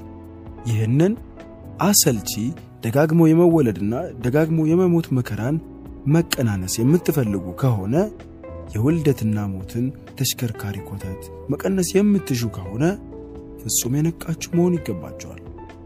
በጣም እና በጣም ከፍተኛ ንቃተ ህሊና ላይ መድረስ ይገባችኋል። እነዚህን ነገሮች በአላወቂያዊ ዳራ ተቀባይነት እንዲኖራቸው መሆን የለበትም። እነዚህ ነገሮች ህልውናዊ መሆን አለባቸው። ይህንን የምነግራችሁ ፍልስፍናዊ በሆነ መንገድ ላሳምናችሁ ስለምፈልግ አይደለም። ምክንያቱም ፍልስፍናዊ ስምምነቶች ምንም ነገር አያመጡም። ፍልስፍናዊ ስምምነቶች ምንም ምርት የላቸውም። እውነተኛው ምርት የሚመጣው ራሳችሁን ለመንቃት በምታደርጉት ታላቅ ጥረት ብቻ ነው። ዳሩ እነዚህ አዋቂያዊ ካርታዎች ምኞቶችን መፍጠር ይችላሉ፣ በውስጣችሁ ከፍተኛ ጉጉት መፍጠር ይችላሉ፣ ያላችሁን አቅም እንድታውቁት ሊያደርጋችሁም ይችላሉ።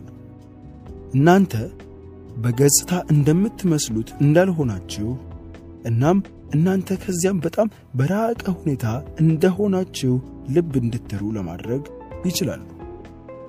እሱ ይታዘባል። እርሱ ግልጽ ነው። ቀላልና ቆንጂ ያረፍተ ነገሮች ሁሌም ቢሆን እውነት ቀላልና ውብ ነች። ዝም ብላችሁ ያረፍተ ነገሮችን ቀላልነት ተመልከቱ። ግን ያንኑ ያህል ምንም ያህል ጭብጥ የያዙ እንደሆነም ተመልከቱ። በዓለማት ውስጥ ያሉ ዓለማት እሱ ያተዛዝባል። እሱ ግልጽ ነው። ሊማሩት የሚገባ ነገር ትዝብትን ብቻ ነው። ታዘቡ። የምትከውኑትን ሁሉንም ነገር ታዘቡት። በአእምሮአችሁ የሚያስፈልገውን እያንዳንዱን ሐሳብ ታዘቡ። ንብረቱ ያደረጋችሁ እያንዳንዱን ምኞትም ታዘቡት። ትንንሽ የእጅ እንቅስቃሴያችሁን እንኳን ሳይቀር ታዘቡ። መራመድን፣ ማውራትን፣ መመገብን፣ ገላን መታጠብን ወዘተ ወዘተ ሁሉንም ታዘቡ። ሁሉንም መታዘባችሁን ግፉበት። ሁሉም ነገር የመታዘብን እድል እንዲሆን አድርጉት። ሜካኒካዊ በሆነ መንገድ አትመገቡ። ዝም ብላችሁ ራሳችሁን አትጠቅጥቁት። ስትመገቡ በጣም ታዛቢዎቹ ነው። በደንብ አላምጡ። እናም እያላመጣችሁ ሳለ መታዘባችሁን ግፉበት። እስካሁንም ድረስ ምን ያህል እንዳጣችሁ ስታውቁ ትገረማላችሁ። ምክንያቱም እያንዳንዷ የማግኘት ሁኔታ ታላቅ እርካታን ትሰጣችኋለች። በትዝብት የምትመገቡ ከሆነ የበለጠ ጣፋጭ ይሆናል። ታዛቢዎች ከሆናችሁ ተራዎቹ ምግቦች እንኳን ይጣፍጣሉ። እናም ታዛቢዎች ካልሆናችሁ በጣም ጣፋጭ ምግብን ልትመገቡ ትችላላችሁ። ዳሩ ግን በምግቡ ውስጥ ጣዕም አይኖርም፣ ምክንያቱም እዚያ የሚመለከት ሰው የለም። ራሳችሁን መጠቅጠቃችሁን ትገፉበታላችሁ። በትዝብትና በቀስታ ተመገቡ። እያንዳንዷ ጉርሻ መላመጥ፣ መጣጣም፣ መሸተት፣ መዳበስ ስሜት ውስጥ መግባት አለባት። ጨረቃን ተመልከቱ። እናም ልክ የትዝብት ገንዳን ሆኖ ጨረቃዋ በታላቅ ውበት በውስጣችሁ ትንጸባረቃለች። በህይወት ውስጥ ቀጣይነት ባለው መልኩ ታዛቢ ሆናችሁ ቀሩ። መታዘባችሁ በጣምና በጣም በተደጋጋሚ የምትረሱ ትሆናላችሁ። መታዘባችሁን በጣም እናም በጣም በተደጋጋሚ የምትረሱ ትሆናላችሁ። በዚያም መከረኛ አትሁኑ። መርሳት ተፈጥሯዊ ሁኔታ ነው። ለሚሊዮን ዓመታት ፈጽሞ ትዝብትን ሞክራችሁ ታጣቁ። ስለዚህ ትዝብታችሁን በተደጋጋሚ መርሳታችሁ ቀላልና ተፈጥሯዊ ነው። ግን ባስታወሳችሁ ቅጽበት ዳግም ታዘቡ። አንድ ነገር አስታውሱ። መታዘባችሁን እንደረሳችሁ ስታስታውሱ አትጸጸቱ። አለበለዚያ ግን ዳግም ጊዜያችሁን ታባክናላችሁ። ደግሜ አትቻለሁ በማለት መከረኛ አትሆኑ። ኃጢአተኛ ነኝ የሚል ስሜትም መሰማት አይጀምራችሁ። ራሳችሁን እንዳትኮንኑ። ምክንያቱም የሙሉ በሙሉ የጊዜ ብክነት ነው። ስላለፈው ጊዜ አትጸጸቱ። በቅጽበት ውስጥ ብቻ ነው። የራሳችሁ ከሆነ እናስ ምንድነው ችግሩ? መዘንጋት ተፈጥሯዊ ነበር። መዘንጋት ልማድ ሆኗል። እናም ልማዶች ቀስ ብለው ነው የሚወገዱት።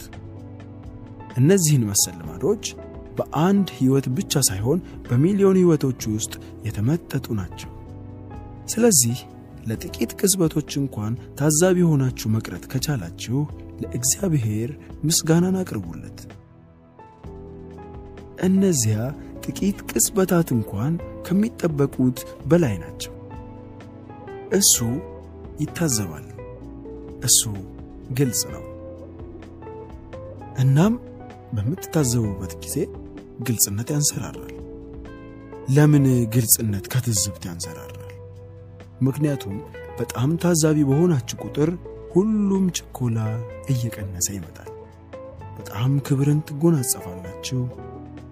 ስትታዘቡ ጩኸታማ አይምሯችሁ ጫጫታውን ይቀንሳል። ምክንያቱም ጫጫታ የነበረው ኃይል በመቀየር ትዝብት ይሆናል። ይህ ተመሳሳዩ ኃይል ነው። አሁን ብዙ እናም በጣም ብዙ ኃይል ወደ ታዛቢነት ይቀየራል። እናም አእምሮ ምግቡን አያገኝም። ሐሳቦች እየከሱ ይመጣል። ሐሳቦች ክብደታቸው እየቀነሰ ይመጣል። ቀስ በቀስም መሞት ይጀምራል።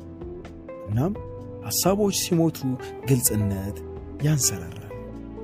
አሁን አእምሮ መስታወት ሆኗል።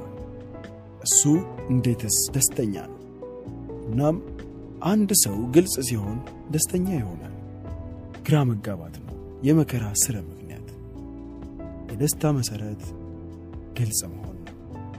እሱ እንዴትስ ደስተኛ መንቃት የህይወት መንገድ መሆኑን ያያል። እናም አሁን እሱ ሞትን እንደሌለ ያውቃል። ምክንያቱም ታዛቢነት በጭራሽ ሊወድም አይችልም። ሞት ከች ሲል ሞት ራሱን ትታዘቡታላችሁ። እየታዘባችሁ ትሞታላችሁ። ትዝብት አይሞትም። አካላችሁ የሚጠፋ ይሆናል። አፈር ተመልሶ አፈር ነው። ዳሩ ታዛቢዎች ቀሪ ይሆናሉ። ታዛቢነት የስድራ ሁለንተናዊ ምልአት አካል ይሆናል። ትዝብታችሁ ስድራ ሁለንተናዊውን ንቃት ይሆናል።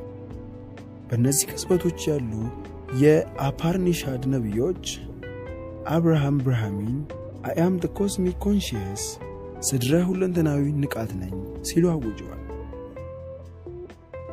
ይህንን በመሰለው ቦታ ላይ አልሂላጅ መንሱር I am the truth እኔ እውነትን ነኝ ሲል አሳውቋል። እነዚህ ከፍታዎች በመወለድ ያገኛችኋቸው መብቶች ናቸው። እናም እነዚህን መብቶች የማታገኟቸው ከሆነ ለዚያ እናንተ እንጂ ማንም ኃላፊነቱን የሚወስድ አይሆንም። ከታላቅ ትጋት ጋር ነፃነትንና ደስታን ፍለጋ ይመሰጣል። እነዚህን ቃላት በጣምና በጥሞና አዳምጧቸው። ከታላቅ ትጋት ጋር ራሳችሁን ለማንቃት ታላቅ ጥረትን ካላመጣችሁ በስተቀር ንቃት አይከሰትም። ከፊል ጥረት ረብልሽ ነው። 50-50 መሆን አትችሉም። ለብ ያላችሁ መሆን አትችሉም። ይህ አይረዳችሁም። ለብ ያለ ውሃ መትነን አይችልም። ለብ ያሉ ጥረቶች ሊወድቁ ግን ግድ ነው። ሽግግር የሚከሰተው ምሉ ጥረትን ከሽግግሩ ላይ ማስቀመጥ ሲቻል ነው። በ100 ዲግሪ ሴንቲግሬድ ሙቀት ስትፈሉ ከዚያም ትተናላችሁ። ኋላም ምትሃታዊው ለውጥ ይከሰታል። ከዚያ ማንሰራራት ትጀምራላችሁ። አልታዘባችሁትም? ምን ውሃ ወደ ውጭ ይፈሳል፣ ነገር ግን ሲተን ወደ ላይ ነው። በትክክል ተመሳሳይ ነገርም በአእምሮ ይከሰታል። አለመንቃት ወደ ታች ይጓዛል፣ ንቃት ግን ወደ ላይ ይጓዛል። እናም አንድ ተጨማሪ ነገር የላይኛውና የውስጠኛው ተመሳሳይ ናቸው። የላይኛውና የውጭኛው አንድ ናቸው። ንቃት ወደ ውስጥ ይጓዛል፣ አለመንቃት ወደ ውጭ ይጓዛል። አለመንቃት በሌሎች ነገሮች ላይ፣ ሰዎች ላይ እንድትማረኩ ያደርጋችኋል። መማረኩ ሁልጊዜም ቢሆን በሌሎች ላይ ይሆናል። አለመንቃት ሙሉ በሙሉ በጨለማ ውስጥ እንድትሆኑ ያደርጋችኋል። አይኖቻችሁ ሌሎች ጋር ትኩረትን እንዳደረጉ ይቀራሉ። አለመንቃት አንድን የሆነ ውጫዊነትን ይፈጥራል፣ ውጫዊ ያደርጋችኋል። ንቃት ውስጣዊነትን ይፈጥራል፣ ውስጣዊም ያደርጋችኋል። ንቃት በጣም እና በጣም ጥልቅ ያደርጋችኋል። እናም በጣም ጥልቅ መሆን ማለት በጣም ከፍና ከፍ ማለት ነው። ወደ ላይ የሚጓዘውን ብቻ ነው ልታዩት የምትችሉት። ወደ ታች የሚጓዙትን ስሮች አታዩዋቸውም። ግን መጀመሪያ ስሮች ወደ ታች መሄድ አለባቸው። ከዚያ በኋላ ብቻ ነው ዛፉ ወደ ላይ የሚጓዘው። ዛፉ ሰማይ ዘንድ መድረስ ከፈለገ ስሮቹን በጣም ወደ ታች መስደድ ይኖርበታል። ዛፉ በሁለቱም አቅጣጫ በተመሳሳይ ጊዜ ማደግ ይኖርበታል። በትክክለኛው ተመሳሳዩ መንገድም ንቃት ወደ ላይና ወደ ታች ያድጋል። ንቃት ስሮቹን በፍጥረቶቻችሁ ውስጥ ይለካል። ስለ 9 የንቃት ሁኔታዎች አውርቻለሁ። የንቃታችሁ ቅርንጫፎች ወደ ላይ ይጓዛሉ። ከንቁ አእምሮ ተብየው ወደ እውነተኛው ንቁ አእምሮ፣ ከእውነተኛው ንቁ አእምሮ ወደ ልዕለ ንቁ አእምሮ፣ ከልዕለ ንቁ አእምሮ ወደ ስብስቡ ልዕለ ንቁ አእምሮ፣ ከስብስቡ ልዕለ ንቁ አእምሮ ወደ ስድረ ሁለንተናዊ ንቁ አእምሮ የሚሄዱ ይሆናል። እናም ስሮቻችሁ ከንቁ አእምሮ ተብየው ወደ በከፊል የነቃው አእምሮ፣ በከፊል ከነቃው አእምሮ ወደ ያልነቃው የአእምሮ ክፍል፣ ከያልነቃው የአእምሮ ክፍል ወደ ስድራዊ ሁለንተናዊ ያልነቃው አእምሮ የሚያድጉ ይሆናል። ስሮቻችሁ ተፈጥሮ ዘንዳ የደረሱ ቅጽበቶች፣ አበቦች በእግዚአብሔር ውስጥ መፈንደቃቸውን ይጀምራሉ። በዚያም ምክንያት እግዚአብሔርና ተፈጥሮ የተከፋፈሉ አይደሉም የምለው በነቃ ሰው ውስጥ አንድ ናቸው። የእውነት የነቃ ሰው ከተፈጥሮ በተቃርኖ ውስጥ አይደለም፣ መሆንም አይችልም። እሱ ሁለመናው ለተፈጥሮ ነው። ስለ እውነቱ ከሆነ በሁለቱም መንገዶች እንድትሄዱ ይረዳችኋል።